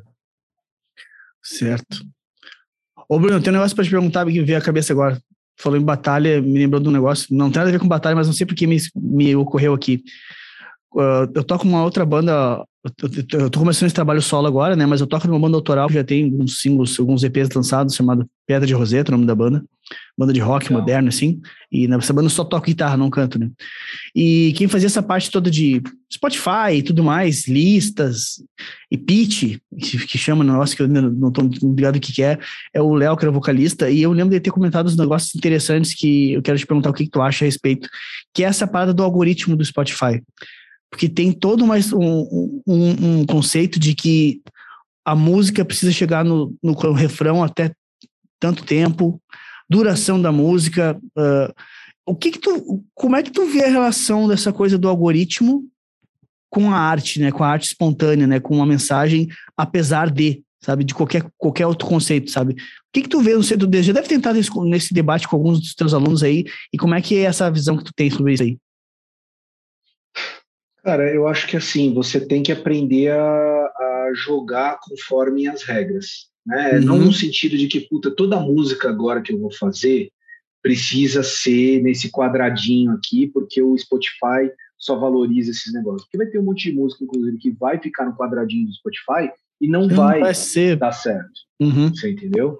E, e vão ter músicas Bohemian Rhapsodies da vida que são totalmente contra os padrões e vão dar muito certo. Sim. Entendeu?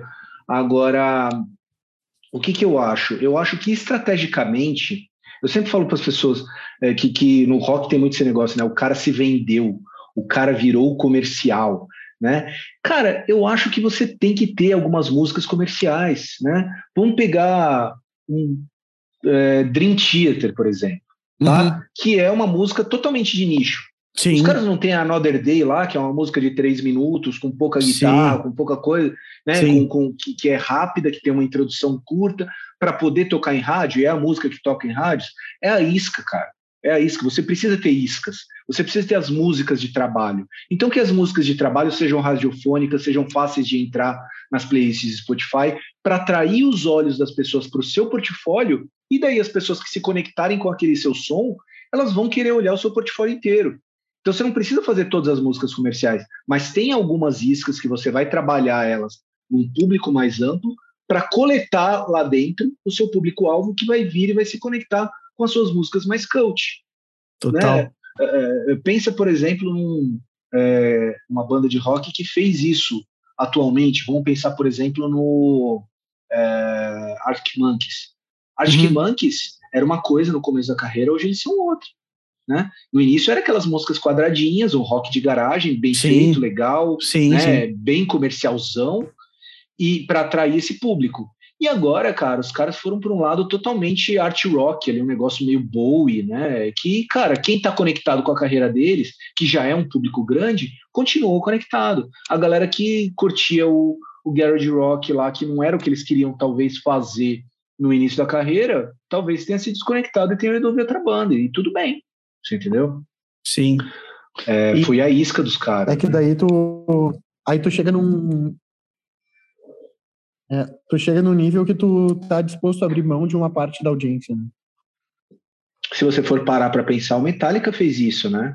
É, quando eles chegaram ali, eles, eles eram uma banda de thrash metal nichada até o Black Album. O Uhum. Injustice for All é um álbum pesadíssimo, que só Sim. metaleiro gostava. É, Aí eles chegou no- fizeram um Black Album que furou todas as bolhas aí, todo mundo, né, todo mundo conhece Enter Sandman, conhece The Unforgiven. Os caras abriram mão do público trusão deles, que era um nicho, porque eles sabiam que eles iam pegar uma coisa muito maior e se transformar numa, numa das maiores bandas de rock, né? não é nem thrash metal, é rock, eles Rock. uma das maiores bandas de rock de todos os tempos. Total. Mas e também tem um, tem um lado interessante, né? Que o cara tem que ter um certo cuidado, né? Porque às vezes o cara pode querer ter a isca, né? E sair um pouco da, da essência maior da coisa. Não, não da essência, mas tipo, ah, tu vai fazer uma isca, ah, tu fazer uma balada super melancólica, sei lá, melosa, vamos dizer assim, que, poxa, pega no ouvido, as pessoas, de forma geral, gostam, mas ela é muito desconectada com a tua obra, o resto da tua obra, sabe? Isso também pode ser um problema, né? Putz, com certeza, né? Você precisa atingir o seu público, né? É que nem na rede social. Ah, beleza. Então quer dizer que meme viraliza. Então eu vou lançar um monte de meme para divulgar a minha banda. Cara, as pessoas estão indo ver o meme. A hora que você puser sua música, a pessoa Uhum. né, não tá nem aí. Então, é, você precisa fazer um conteúdo que, que tenha a ver com a sua, que a gente chama de linha editorial, né? O que você fala, o que você diz, o que, que você toca, o que, que você, qual que é o tema principal do seu perfil, né? É, tem que ter uma, uma certa curva de semelhança, querendo ou não, né, cara? Exatamente. É, tipo, é aquela coisa, pô, vou, a minha isca, então, eu vou lançar aqui um pagode, mas a banda de rock, não, não faz sentido, né? Não faz Não. o menor sentido. Não. Eu sempre me lembro da, da Los Hermanos com a Ana Júlia na época, né? Como deu. Cara, não tinha Spotify, não tinha essa parada toda, né? Era mainstream total, a gravadora, Exato. rádio. Mas, mas como deu o que falar essa parada deles ter essa música super comercial e, e, e eles não eram isso, né? Tipo, apesar daquele álbum que tem essa música, eu lembro de ter outras músicas parecidas, tipo Primavera, eu acho o nome da música. Era bem, mas, mas eles. Mas era nítido que eles, aquela música ele foi feita com o intuito de ser uma isca mesmo, né? E a essência É. deles era uma coisa bem mais cult né, do que, do que ali, né? Eles forçaram a barra, né? O, o- o cuidado que você tem que ter é de não forçar a barra. Por isso que eu falo sempre da verdade. Teve uma banda ontem que estava me perguntando, cara, é o seguinte, eu tô querendo fazer um som mais thrash metal, o meu baixista ele tá querendo fazer um Five Finger Death Punch, mas o, o guitarrista ele tá querendo fazer um pop rock. O Nossa, que, que, o que que você acha? Aí, é, o que, que você acha que a gente deve fazer? Eu falei assim, cara, vocês têm que entender qual que é a verdade de vocês. Não adianta vocês fazerem um pop rock e odiarem pop rock. Não tem nada a ver com vocês. Você entendeu? Porque vai ficar uma coisa forçada, vai ficar uma coisa largada. Né? Você tem que fazer alguma coisa que você tenha paixão por aquilo. Então, por exemplo, se você gosta de thrash metal e pop rock, tenta achar um caminho do meio ali e fazer uma coisa que, que, que, que saia ali, que, que agrade dos dois modos e que tenha um público mais amplo. Agora, se, meu, se você gosta de som nichado, vai fazer som nichado e procura e vai ter que ampliar seu público, focar em público internacional, procurar suas bolinhas ali em todos os países do mundo, em vez de só no Brasil. Aí, beleza? Você entendeu? Mas não, não não vai fazer, não vai forçar uma barra, né? Não, com Você não vai certeza. ser feliz com isso. É engraçado, eu, eu não consigo, sendo bem sincero, eu, eu acho que a coisa, quando tá num nível desse que nem eles tipo, eles perguntaram, para mim já tá começando totalmente errada, sabe? Porque quando tu tem um, uma disparidade tão grande entre os caras, uh, para a coisa dar certo, é, o que, que tem que ser feito? Eles têm que começar a tocar e ver o que sai. E não ficar se perguntando o que, que tem que fazer, sabe? Meu, Exato. essa, aqui- essa aqui é a melodia, tá? Vamos fazer. Então puxa aí, sabe? E deixa o cara que gosta daquele estilo puxar do jeito dele. E deixa o guitarra tocar as coisas que ele sabe tocar. E ver o que acontece, sabe? Vai, Exatamente. deixa a, a coisa fluir a ponto de criar uma unidade como que cada um tem para oferecer. Não ficar assim, ah, mas um o tocar. Cara, se, se, para mim já tá tudo errado, assim, já não tem. É, já com, mim... tá começando pelo rótulo, né? Já, já Ex de cara, né? Exato, exato. É. Tu não tá nem preocupado com a arte que tu tem para oferecer, com o que tu tem para transmitir, tá pensando como é que vai ser taxado o teu som o que, que eu posso trazer para trazer? Que rótulo, sabe? Cara, para mim já tá totalmente O cara não errado sabe nem se ele sabe fazer chocolate, ele já tá pensando no, na, na, na, embalagem. É, é, exatamente. O cara não sabe nem a receita básica, assim, nós vamos fazer chocolate 70% ou 85%, sabe? O cara não sabe nem a receita básica do chocolate ainda, sabe? Então, exatamente. Então, faz o chocolate e vê o que, que fica bom, vê o que, que vocês provam e gostam, né? Tipo, faz um som pô, isso aqui tá legal, isso aqui não tá coeso, sabe? Esse elemento aqui não tá combinando com o resto. Adapta. Uhum. Tipo, esquece rótulo, né? É bem que a gente falou, né? É, eu é, também sou. Cara, até porque vira um negócio muito mais autêntico, né? Tem uma banda Nossa. que não é do meu portfólio, cara, e eu, eu gosto pra caramba, e os caras têm conseguido é, fazer tudo isso daí, fazer um som super competente, quebrar rótulos e fazer um, uma boa divulgação. É uma banda carioca que chama Odeon, não sei se vocês já ouviram. Odeon? Odeon. Não, Dá uma não, escutada depois. É, tô fazendo propaganda gratuita para os caras aqui. Mas é, é, é, o seguinte: eles misturam gente uhum. com funk carioca. Nossa! É, gente com funk, em alguns pontos tem funk carioca e R&B. O vocalista, se você Caraca. parar para perceber, ele, o, som, o, a, o vocal dele lembra tipo um Justin Timberlake, mas o som é extremamente pesado e virtuoso, cara. E, e, de repente os caras botam uma pegada, botam uma batida de funk. Tum, tchá, tum, tum, tchá, e, e, fica animal, cara. Dá um que legal. escutado depois. Pô, eu fiquei, até, fiquei curiosíssimo. Vou certo que eu vou escutar daqui a pouco. É bem legal, cara. É e tem Spotify, legal. tudo já? Tem streaming? Tem, tem. Já tem uns, uns cinco ou seis singles e estão crescendo muito nas redes sociais, estão fazendo shows bombados já pelo país. Que legal. É, é uma banda que tem um baita de um potencial, cara. Poxa, massa demais, né? Eu, bah, quando é. tem. Aí é outra parada, né? Porque eles trouxeram isso de forma natural, acredito, né? Eles trouxeram. Sim. Vamos montar. E tipo assim, cara, isso aqui tá soando bem, cara. Tu combinou. Virou uma coisa sabe? autêntica, é. é. Exatamente. Mas não pensaram nesse rótulo antes de fazer o som. Não, não. Muito Exatamente. provável que, que não tenha sido feito assim, sabe? Então. Exato. É, um, é, é, essa ordem me agrada, assim, e é, é como disse, né, é natural, né? Quando a coisa é natural, transcende, né? As pessoas ouvem aquilo e se identificam, nossa, isso aí tá soando bem, e nem se preocupam é. mais em rotular, né? Isso que é o grande é. negócio. Porque antigamente tinha muito esse negócio, né, de rótulo, né? Hoje com as playlists, né, cara, é muito comum o cara tá ouvindo um gent e daqui a pouco entrar um pagode. É comum. Exato. O, Rafa, o Rafael é exemplo. Falar... O Rafael é exemplo disso aqui, ó. o Rafael tem o, usa Deezer, né, Rafael? Tu usa que tem o, Flow que chama, né? Que, que é, é, o Flow. Que, tipo assim, meio bizarro, é. assim, mas é. é. comum, tá ligado? É, é comum. Sim, é, o cara é, ouve meu... Anitta e Nirvana no mesmo, no mesmo, na mesma playlist. Não, como, é que, total, como é que é? Fala aí como é que tá teu, teu flow ultimamente, o que, que tu tem presenciado? Cara, atualmente, deixa eu de mais louco, assim, andou tocando de novo umas músicas portuguesas meio louco, assim, mas não, não é que eu curto, ele, ele, sei lá, ele pega o algoritmo ali, vê o que eu escuto e, e larga. Mas, cara, uh, uh, o meu vai muito do rap até o Terno Rei ali, o rock, né? Vai, ele dá essa essa Legal. girada aí do rap, rock, rap, rock, rap, rock. Eventualmente toca os louvor, né, Paulo? é, também. Ouvindo também. Aí sai do Iron Maiden e vai pro louvor lá. Meu, mas é isso, cara, isso é comum. Antigamente era uma coisa inadmissível. Tu era tu dizia que tu ouvia Iron Maiden na escola, na minha época, e tu dizia que tu ouvia pagode, cara, tu não merece, os caras rasgavam tua camiseta. Rasgavam tua camiseta. Mas, ó, mano, eu, eu, ali no Julinho, eu estudava no, no Julinho aqui em Porto Alegre aqui, porra, é, sempre foi conhecido pela rixa entre pagodeiro e roqueiro. Sim. Tipo, a ponto de marcar um dia para fechar o pau na praça, entendeu? Tipo, mas era assim, era 30, 30 malucos de cada lado se espancando. Caraca, bicho. Era um negócio que, que, que loucura, velho. Da polícia fechar a praça. É, nos anos 90 tinha briga entre punk, entre punk e metaleiro, né? Também. Até os, é. até os caras virem e, e bolarem o metalcore. Uhum. Daí misturou tudo. Daí ficou. É, é tamo é. junto aqui. Isso. É, Ô, Bruno, uh, e, e, no caso, tipo assim, na tua visão de, de marqueteiro, de novo, vou explorar um pouco mais a tua, a tua parte marqueteira aí. Claro. Uh, é mais negócio o cara ter o perfil de músico ou de banda, ou ter os dois, fazer esse pré-lançamento da parada num perfil de banda, num perfil de músico? Cara, é, eu acho que tudo tem prós e contras e depende muito da, da banda e, e do quanto que os integrantes estão é, querendo participar do rolê. Eu acho que uhum.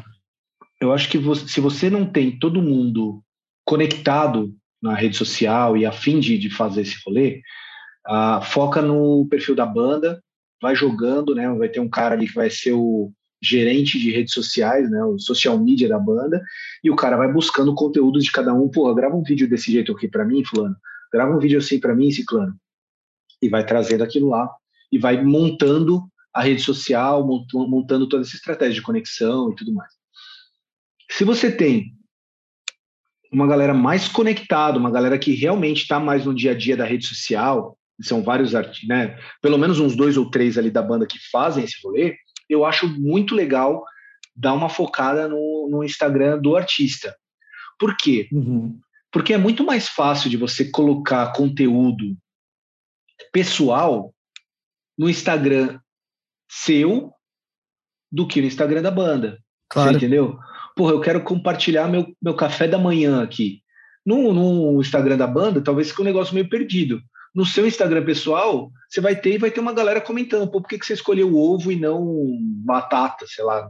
Uhum. Batata café da manhã estranho, né? Um americano que Mas enfim. é... Ovo e não bacon. Ovo é. e não bacon, exatamente. Então, cara, é, você tem que você tem que explorar esse lado porque isso cria uma conexão muito forte entre artista e, né? É, tem uma outra banda também que eu admiro muito o trabalho deles, também não está no meu portfólio, que é a banda Malvada. Não sei se vocês já tiveram contato com essa banda. Não, não. A Malvada, a vocalista é a Angel, ela, ela já participou do The Voice, né? E, e eu, e eu, por acaso, seguia ela antes dela entrar no The Voice.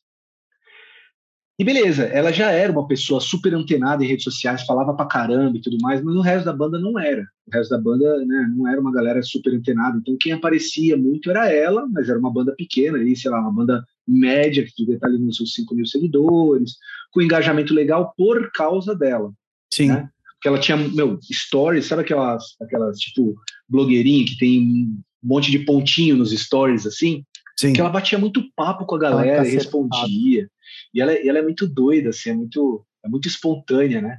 E daí ela foi, entrou no The Voice, obviamente aquilo deu uma amplitude muito grande para o perfil dela, ela ganhou 10, 15, 20 mil seguidores, e ela, através do perfil pessoal dela, que continuou engajado, ela continuou, ela conseguiu engajar a galera ali, ela começou a divulgar, né, depois que ela saiu do The Voice, não ganhou, saiu do The Voice e começou a divulgar o perfil da banda, a galera foi conhecendo as outras e as outras tiveram que se virar, tiveram que trabalhar no perfil delas também, porque elas também ganharam seus 5 mil, 10 mil seguidores por causa da exposição que ela deu para a banda. Sim. Entendeu? Então, se você tem essa conexão, você consegue jogar isso para a banda muito mais fácil, porque as pessoas se conectam por pessoas e não por artistas, né? A banda, a banda no final das contas, ela é uma empresa, ela é uma logomarca, é uma instituição mas você não se conecta com instituições, você se conecta com as pessoas por trás daquela instituição, né? Se o Iron Maiden mudasse completamente agora, né, é, todos os integrantes saíssem e virassem uma outra coisa, você acha que ia dar certo? Né? Você acha que ia continuar sendo o Iron Maiden? Não ia ser mais o Iron Maiden. Podia ter o nome Iron Maiden, mas não é mais o Iron Maiden. Sim, né? sim. Sim, mas o desejo é, é menor, né? Exatamente, né? Mudou completamente. O, o Xamã, por exemplo, é, foi uma banda que passou por isso, né, vai, é, mudou completamente na história dele. Né? Primeiro era com o André Matos, com, com os irmãos Sim. Mariucci, né? depois saiu os irmãos Mariucci, uma época que era com o Thiago Bianchi. Com...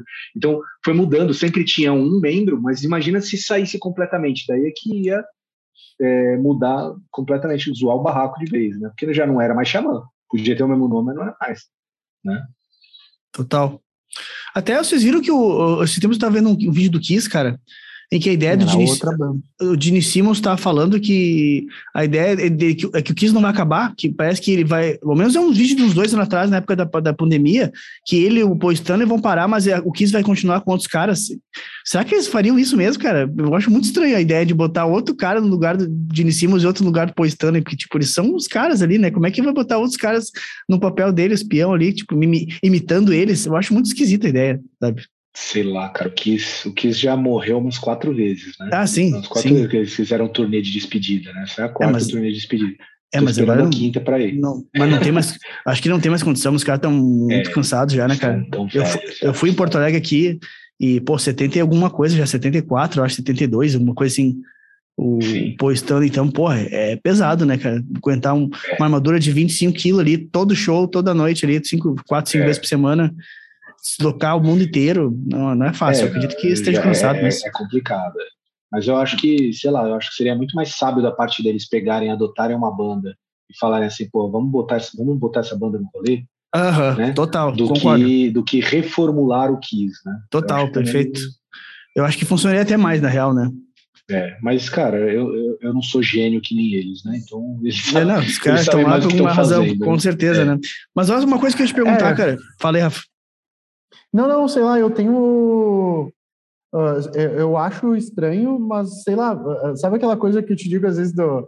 Me, me bate uma curiosidade, me bate um negocinho lá por dentro que eu acho que eu acho que teria espaço, meu. Lógico, talvez não seria o Kiss, assim, aquela coisa.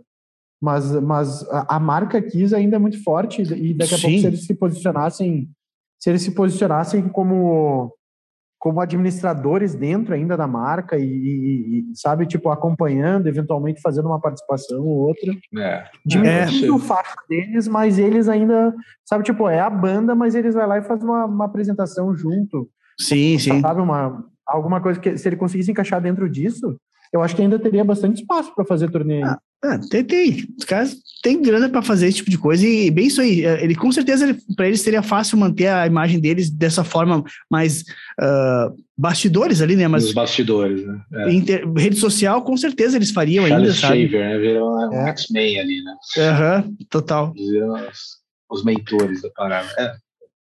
Negócio que eu ia te perguntar, Bruno, que eu acho é uma coisa que me vem à cabeça, tá? Mas tô, eu quero saber o que, que, tu pensa disso.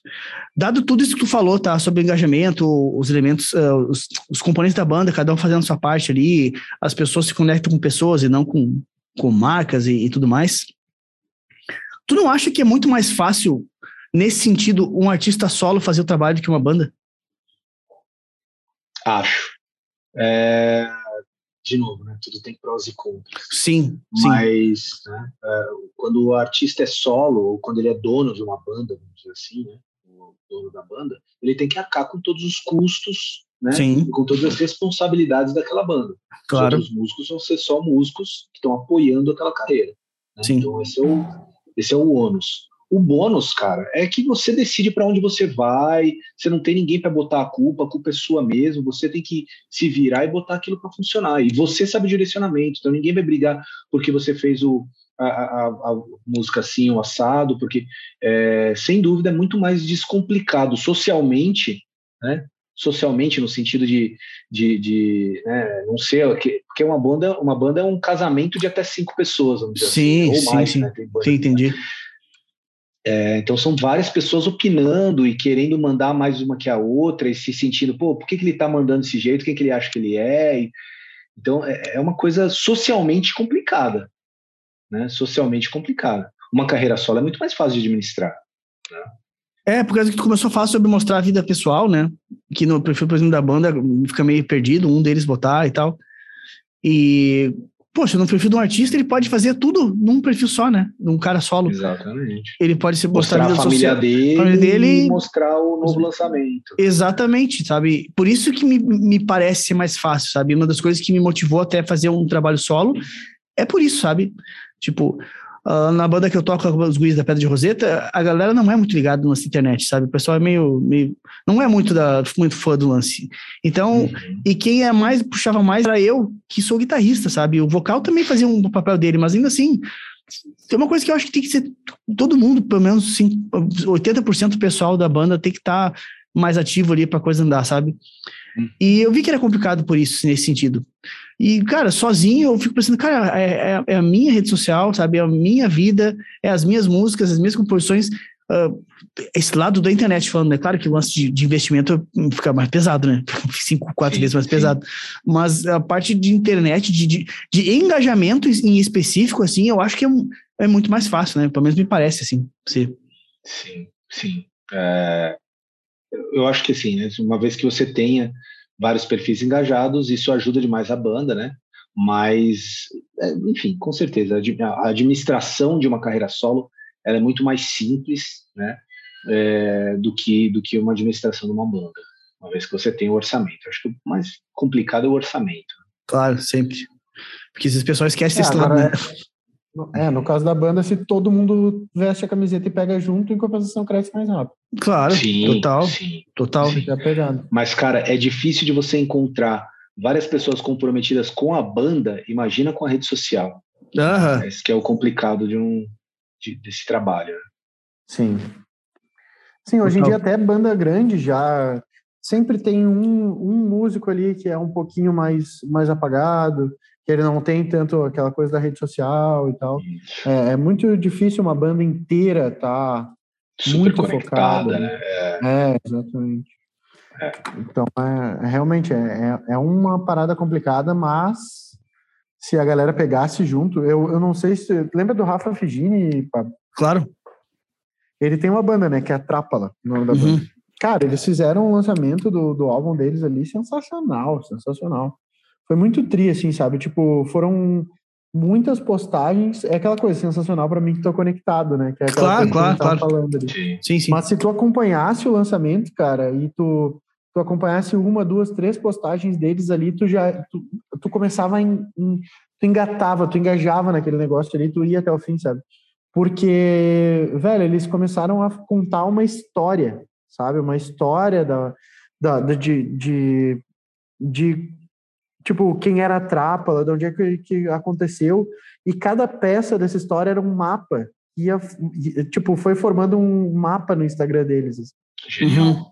Aham, e aí e veio depois uh, entrevistas com eles, assim, mas umas entrevistas mais, mais bem-humoradas, tipo, era tipo tomando um chá com a trapa, sabe? Então a galera com uhum. aquelas a xícara de chá da avó e Quebrando tal, padrão, assim. né, cara? Quebrando padrão total. Total, cara, foi é. muito é. bom, cara, muito é bom. Genial. É uma pena, é uma pena não ter tanto engajamento ali, sabe? Porque seria um lançamento que se tivesse antes uma audiência um pouco maior, cara, ia uh, ia ser comentado de alguma forma, sabe? É, e você sabe que um lançamento desse bem feito, né? Às vezes o cara tá, o cara fez o negócio certo e tá na rede errada, né? Eu sou especialista no Instagram mas eu acho que, por exemplo, no TikTok, de repente, isso teria tomado uma outra proporção.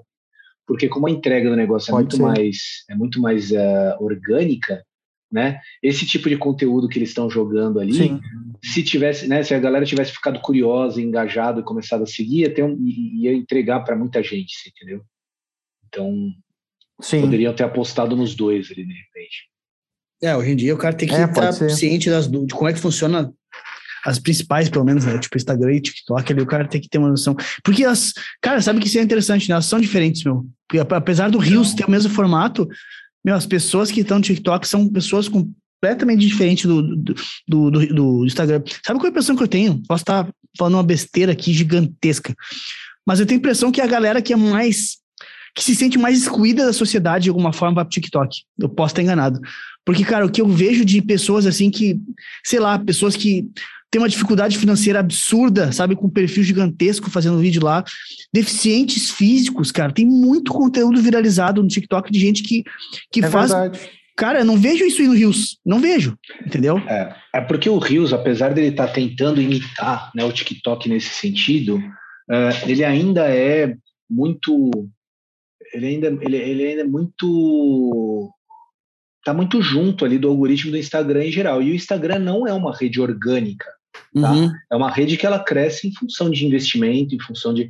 Cara, né, para você crescer um perfil organicamente, passar de 10 mil seguidores sem você botar um real no negócio, é, não é fácil, cara. É, principalmente é dependendo do seu nicho. De repente, se você faz um nicho de humor, por exemplo, talvez, né, uma coisa assim, mas é, é difícil. Então você precisa ir lá patrocinar algum conteúdo, impulsionar um post ou outro, fazer um negócio assim, para o negócio crescer. O TikTok não, cara. O é. algoritmo dele é feito para o negócio viralizar. Você entendeu? Ele Total. vai pegar a característica do seu vídeo, as suas hashtags, uh, e vai procurar pessoas que tenham engajado com conteúdos similares. Ah, é um cara com violão. Ele vai procurar um, um, outro cara, um outro vídeo de um outro cara com violão que viralizou, vai entregar para aquele cara que assistiu e gostou, para ver se ele gosta. Entendeu? Então o, aplica, o aplicativo, o algoritmo, ele é feito para viralizar. Né? Total. Cara, ô, meu, eu noto o seguinte, quando eu faço, sabe os vídeos das casas aqui? Sim, sim. Que eu, eu trabalho no Alphaville aqui em Porto Alegre, então eu sempre faço vídeo de umas casas legais e tal. Meu, é inacreditável. No Rios vai muito mais rápido e longe do que no TikTok e no Kawaii. É. é depende muito de, de várias coisas. Por exemplo, para mim, por exemplo, o, eu, eu, pego os mesmos vídeos que eu jogo no meu uh, Instagram, eu jogo no TikTok o, ele roda muito mais no, no, Instagram, no Reels, do que no TikTok. Mas eu acho que é uma coisa que é questão de tempo, é questão de investimento, de, de investimento de tempo, tá? Uhum. Não falo de investimento. Investimento de tempo, de estar tá sempre publicando na, na, na, rede. Faz toda a diferença isso também, tá? Inclusive no Reels também.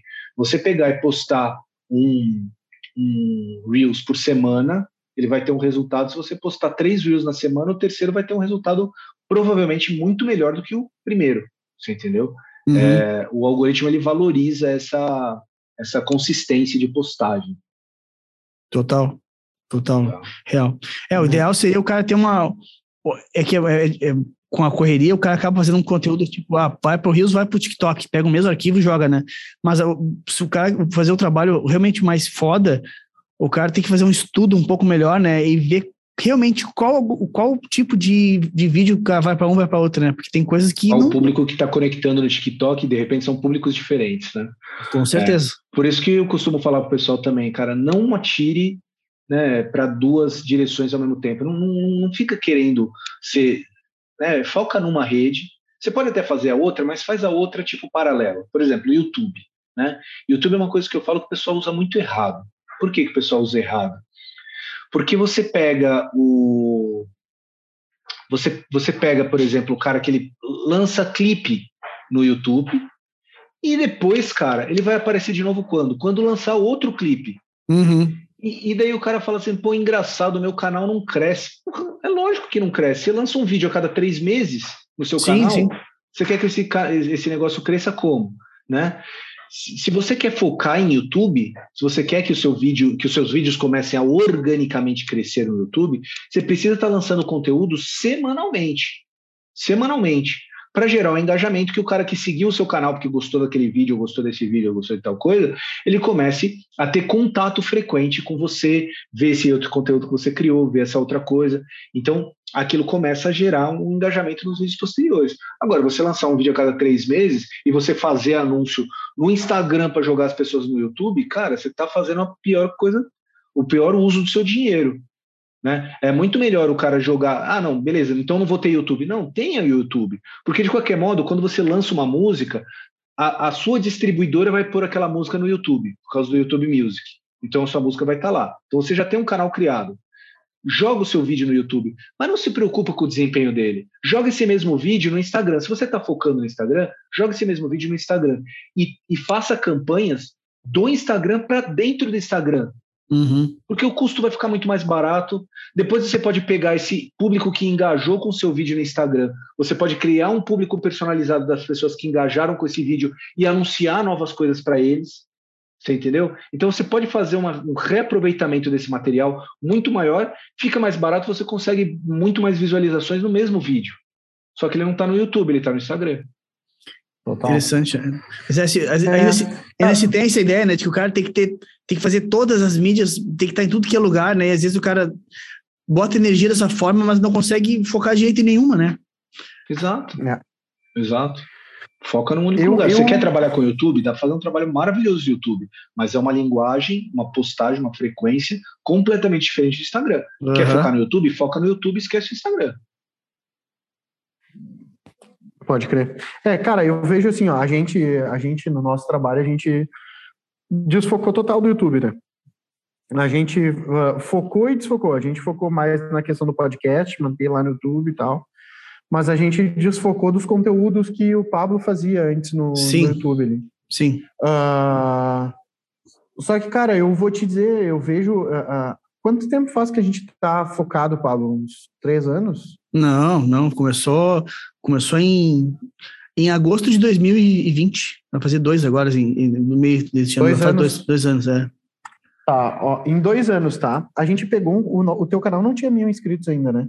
Não, tinha nem 400. Não tinha. Pois é, quando a gente pegou. Hoje a gente já tá em 4.200, mais ou menos, se não me engano. É, por aí. Ah, inscritos. E, cara, eu vou te dizer, a gente. É, a gente. A frequência só de ter. Tá, ó, 4.310. Uhum. Eu tinha olhado agora, eu acho que há uma semana atrás, duas, no máximo duas semanas atrás, estava 4,200, já aumentou 110 a mais, sabe? Sim. Uh, e, cara, eu, eu venho vendo, assim, que o, o YouTube é uma plataforma que te proporciona, parece ir crescendo, querendo ou não, assim. Uh, e eu vejo, a gente conseguiu manter só com o podcast um, um vídeo por semana, ali lançando podcast consistentemente, indo, indo adiante, assim. A gente está conseguindo manter um crescimento de pelo menos 100, 100, 100 pessoas por 100, 100 inscritos por mês. Sim. É o mínimo que a gente alcança, assim. Mês Sim. passado, eu, tava, eu tinha olhado, mês passado tinha dado 110, Sim. sabe? E, eventualmente, um podcast vai mais. Teve aquele do Henry Franzoi ali, que, Sim. que foi 1.600 visualizações ali, que foi para nós, para nossa média. Sim, foi, foi acima, mas, cara, pode falar. Não, não, eu concordei. Não, mas tipo, sempre, sempre bate perto de 80. Sempre 80 visualizações a gente sabe que a gente vai ter no podcast. Sim. Pô, Sim. vai acontecer. Se for abaixo é 70, se for acima é 90, mas a, a, a, é sempre vai indo. Assim. Exatamente, muito consistente. E no longo prazo, cara, tipo, a maioria ali, vários passam de 100, vão a 150, 170. É. É, maluco, é, tem um assim, motivo para que... todas essas redes existirem, né? O que que acontece? É. Né? O, o, o, o, motor do YouTube ele é diferente do motor do Instagram. O Instagram é uma rede que, de novo, né, ela não é orgânica.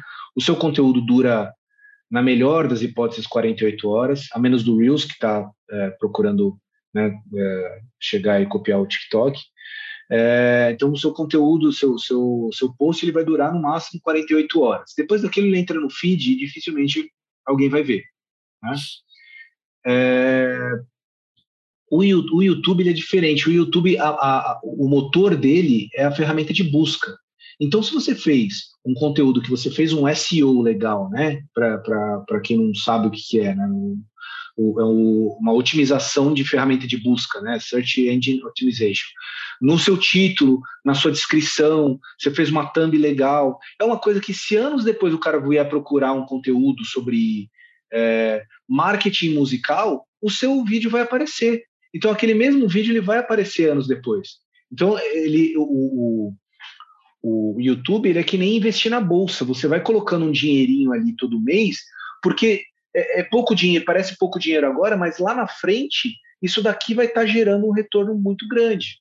Né? Aquele vídeo que você fez há três anos atrás ainda vai estar te, tá te dando retorno, e o novo também vai estar tá porque você foi acumulando seguidores durante aquele tempo. Né? É uma coisa que no Instagram não acontece. Né? Total. Total. É, são abordagens completamente diferentes, né? Completamente diferentes. Frequência Total. esperada completamente diferente. No, no, no YouTube, uma frequência de um post por, por semana é completamente aceitável, né? Sim. É, no Instagram, não. Não, não, com certeza. É, e, e, no YouTube tem muita gente ainda que fala, né, que, que se tu quer crescer mesmo é conteúdo...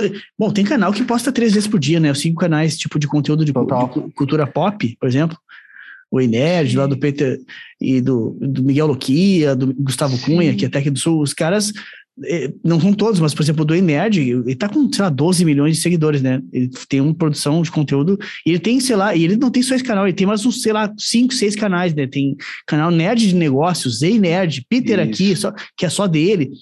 Mas Peter, ele caso... disso, né? Ele claro, não, faz total. isso, então é Sim, outra coisa. É outra coisa, né? Mas, porra, três vídeos por dia é, é foda, não é, não é, é qualquer... É nunca consegue manter uma produção. Tem que estar com uma equipe, né? Pra ter um lance é. desse, desse nível, assim. Pra ter uma thumb foda, sabe? Bem editado. Nossa, sozinho, um desses por, por semana já é o, o ouro. Exatamente. É quem faz sozinho, né? Total. Total. Não, total, total. Eu, eu, fico vendo, eu noto também que tem marcos no YouTube. Tipo, cara, é bizarro, mas parece que a plataforma te testa, se pá.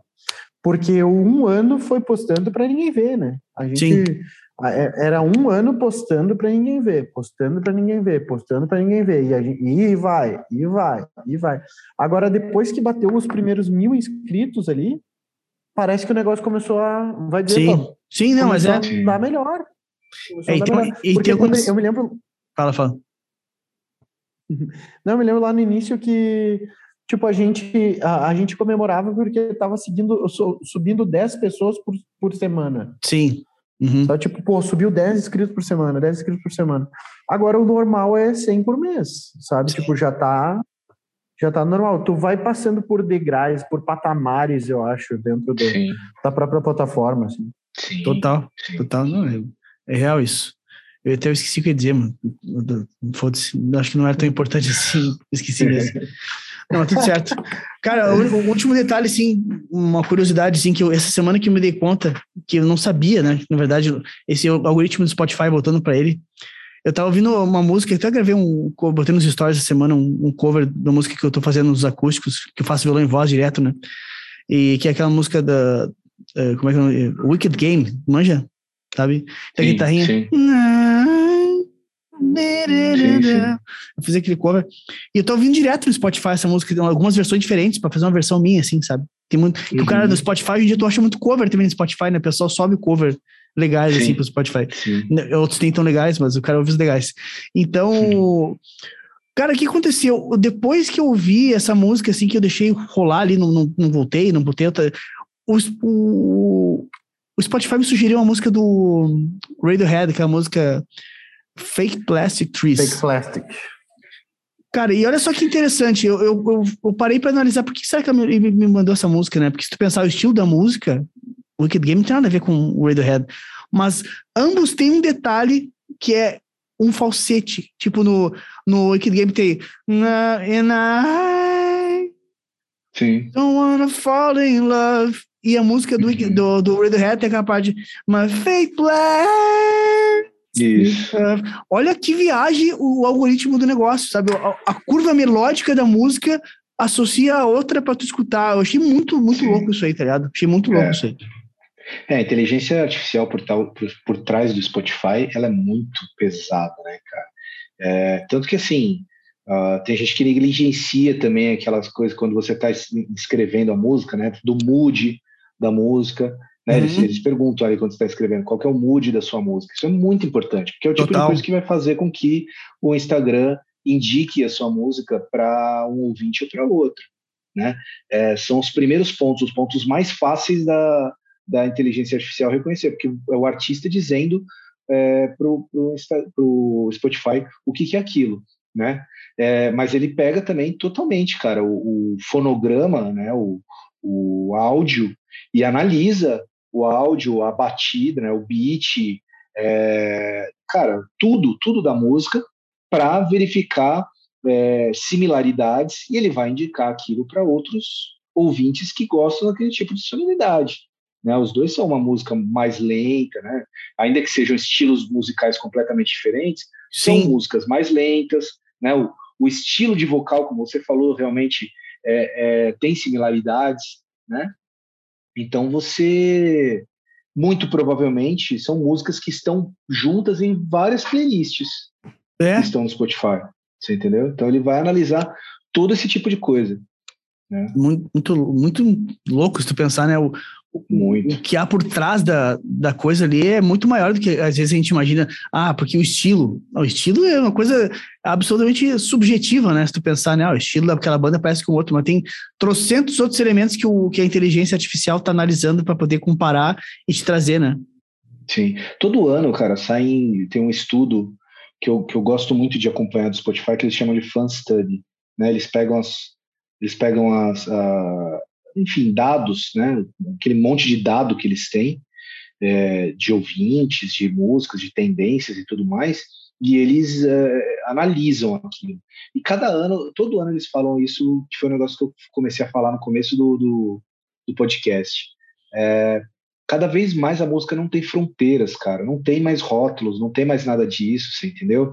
Então, ele já não vai mais se prender é, se uma música é de um estilo ou do outro. Ele vai uhum. mais para o outro lado, né? Ele tem muito mais dados para analisar até coisas que que antigamente eram escondidas, né? O cara que ouve Iron Maiden, mas secretamente ele ouve Rihanna, né? Uhum. Mas ele não conta para ninguém. E o uhum. Spotify sabe e vai indicar pro cara, né? Então, é, beleza. E, então ele tem todos esses dados, cara, ele tem tudo isso daí e, e, e, cara, toda plataforma, toda rede social, e o Spotify não deixa de ser uma rede social, né? Sim. É, você tem, você, qual que é o, qual que é o foco dela? É que a pessoa passe o máximo de tempo possível naquela plataforma. Sim. Então ela vai fazer de tudo o possível, vai usar todo, toda a tecnologia que ela tiver para que você fique preso naquilo o máximo de tempo possível, né? Então é, é, é, esse é essa é a arma do Spotify, essa inteligência artificial que captura as mínimas nuances da música para oferecer uma outra música que seja similar e a pessoa fique pô. Cara, mínimas nuances é um termo que corresponde muito bem pelo que eu vi, muito muito é. muito legal. Ah, Bruno, queria te agradecer, cara, de coração por ter participado conosco. Foi muito massa o bate-papo, como eu tinha certeza que seria, me divertir pra caramba. Tenho certeza que quem tá nos ouvindo e nos vendo também tá se divertindo. E queria que tu deixasse pra galera aí as tuas redes sociais que tu usa aí no Instagram, YouTube, tudo mais que tu usa, né, pra galera poder te seguir e comprar teu trabalho, que é muito legal. Massa, cara, em primeiro lugar, o prazer foi meu. Gostei demais do bate-papo, vocês manjam demais de, de música também, né? Então é sempre bom a gente estar tá conversando com, com pessoas que, que conhecem do mercado, né? Uh, e, bom, enfim, minha, minha rede social hoje principal é o Nova Era do Rock, né? No, no Instagram, que é arroba Nova Era do Rock, tudo junto. É, como eu falei, apesar de ser Nova Era do Rock, cada vez mais eu eu dou as boas-vindas a músicos de outros estilos, tem galera do rap, da MPB, é, do pagode que me segue, acho barato isso. E, e eu tenho o, o, os meus cursos também, né? Que é o, o Máquina de Superfãs, ele está no site maquinadesuperfãs.com, tudo junto. Ele é um curso voltado para desenvolvimento de redes sociais, né? Desenvolvimento de conteúdo para redes sociais, é, de um modo a tornar o seu Instagram um Instagram interessante para as pessoas seguirem, que as pessoas gostam de seguir, que as pessoas se engajam, né? E tem o Roxy Hub, que é um que é um hub realmente de todos os cursos que eu vou lançando ali, né? Que é roxyhub.com.br. Lá dentro tem um passo a passo do marketing musical, que é desde a concepção da banda até os lançamentos. Você tem o, o curso de anúncios pagos e o Máquina de Superfãs, que inclusive está lá dentro também. Né? É, esses são os meus, meus contatos aí. Massa demais, cara. Show de bola. Cara, mais uma vez, obrigado pelo teu tempo aí e a porta tá aberta para a gente bater outros papos aí. Mais para frente, com certeza, vai ser também interessante, porque isso aqui porque é um assunto que a gente pode expandir por muito tempo. Tem muito, tem muito viés aí, né? Total, total. Show de bola. Galera, obrigado demais, viu? Seu, é contigo, Rafa. Acho que o Rafa tá um pouco em delay. Então, Cara, eu vou. É, eu tô todo travado aqui, toca o barco aí, tu fechou. Valeu, obrigadão, Bruno. Então fechou obrigadão todos. mesmo.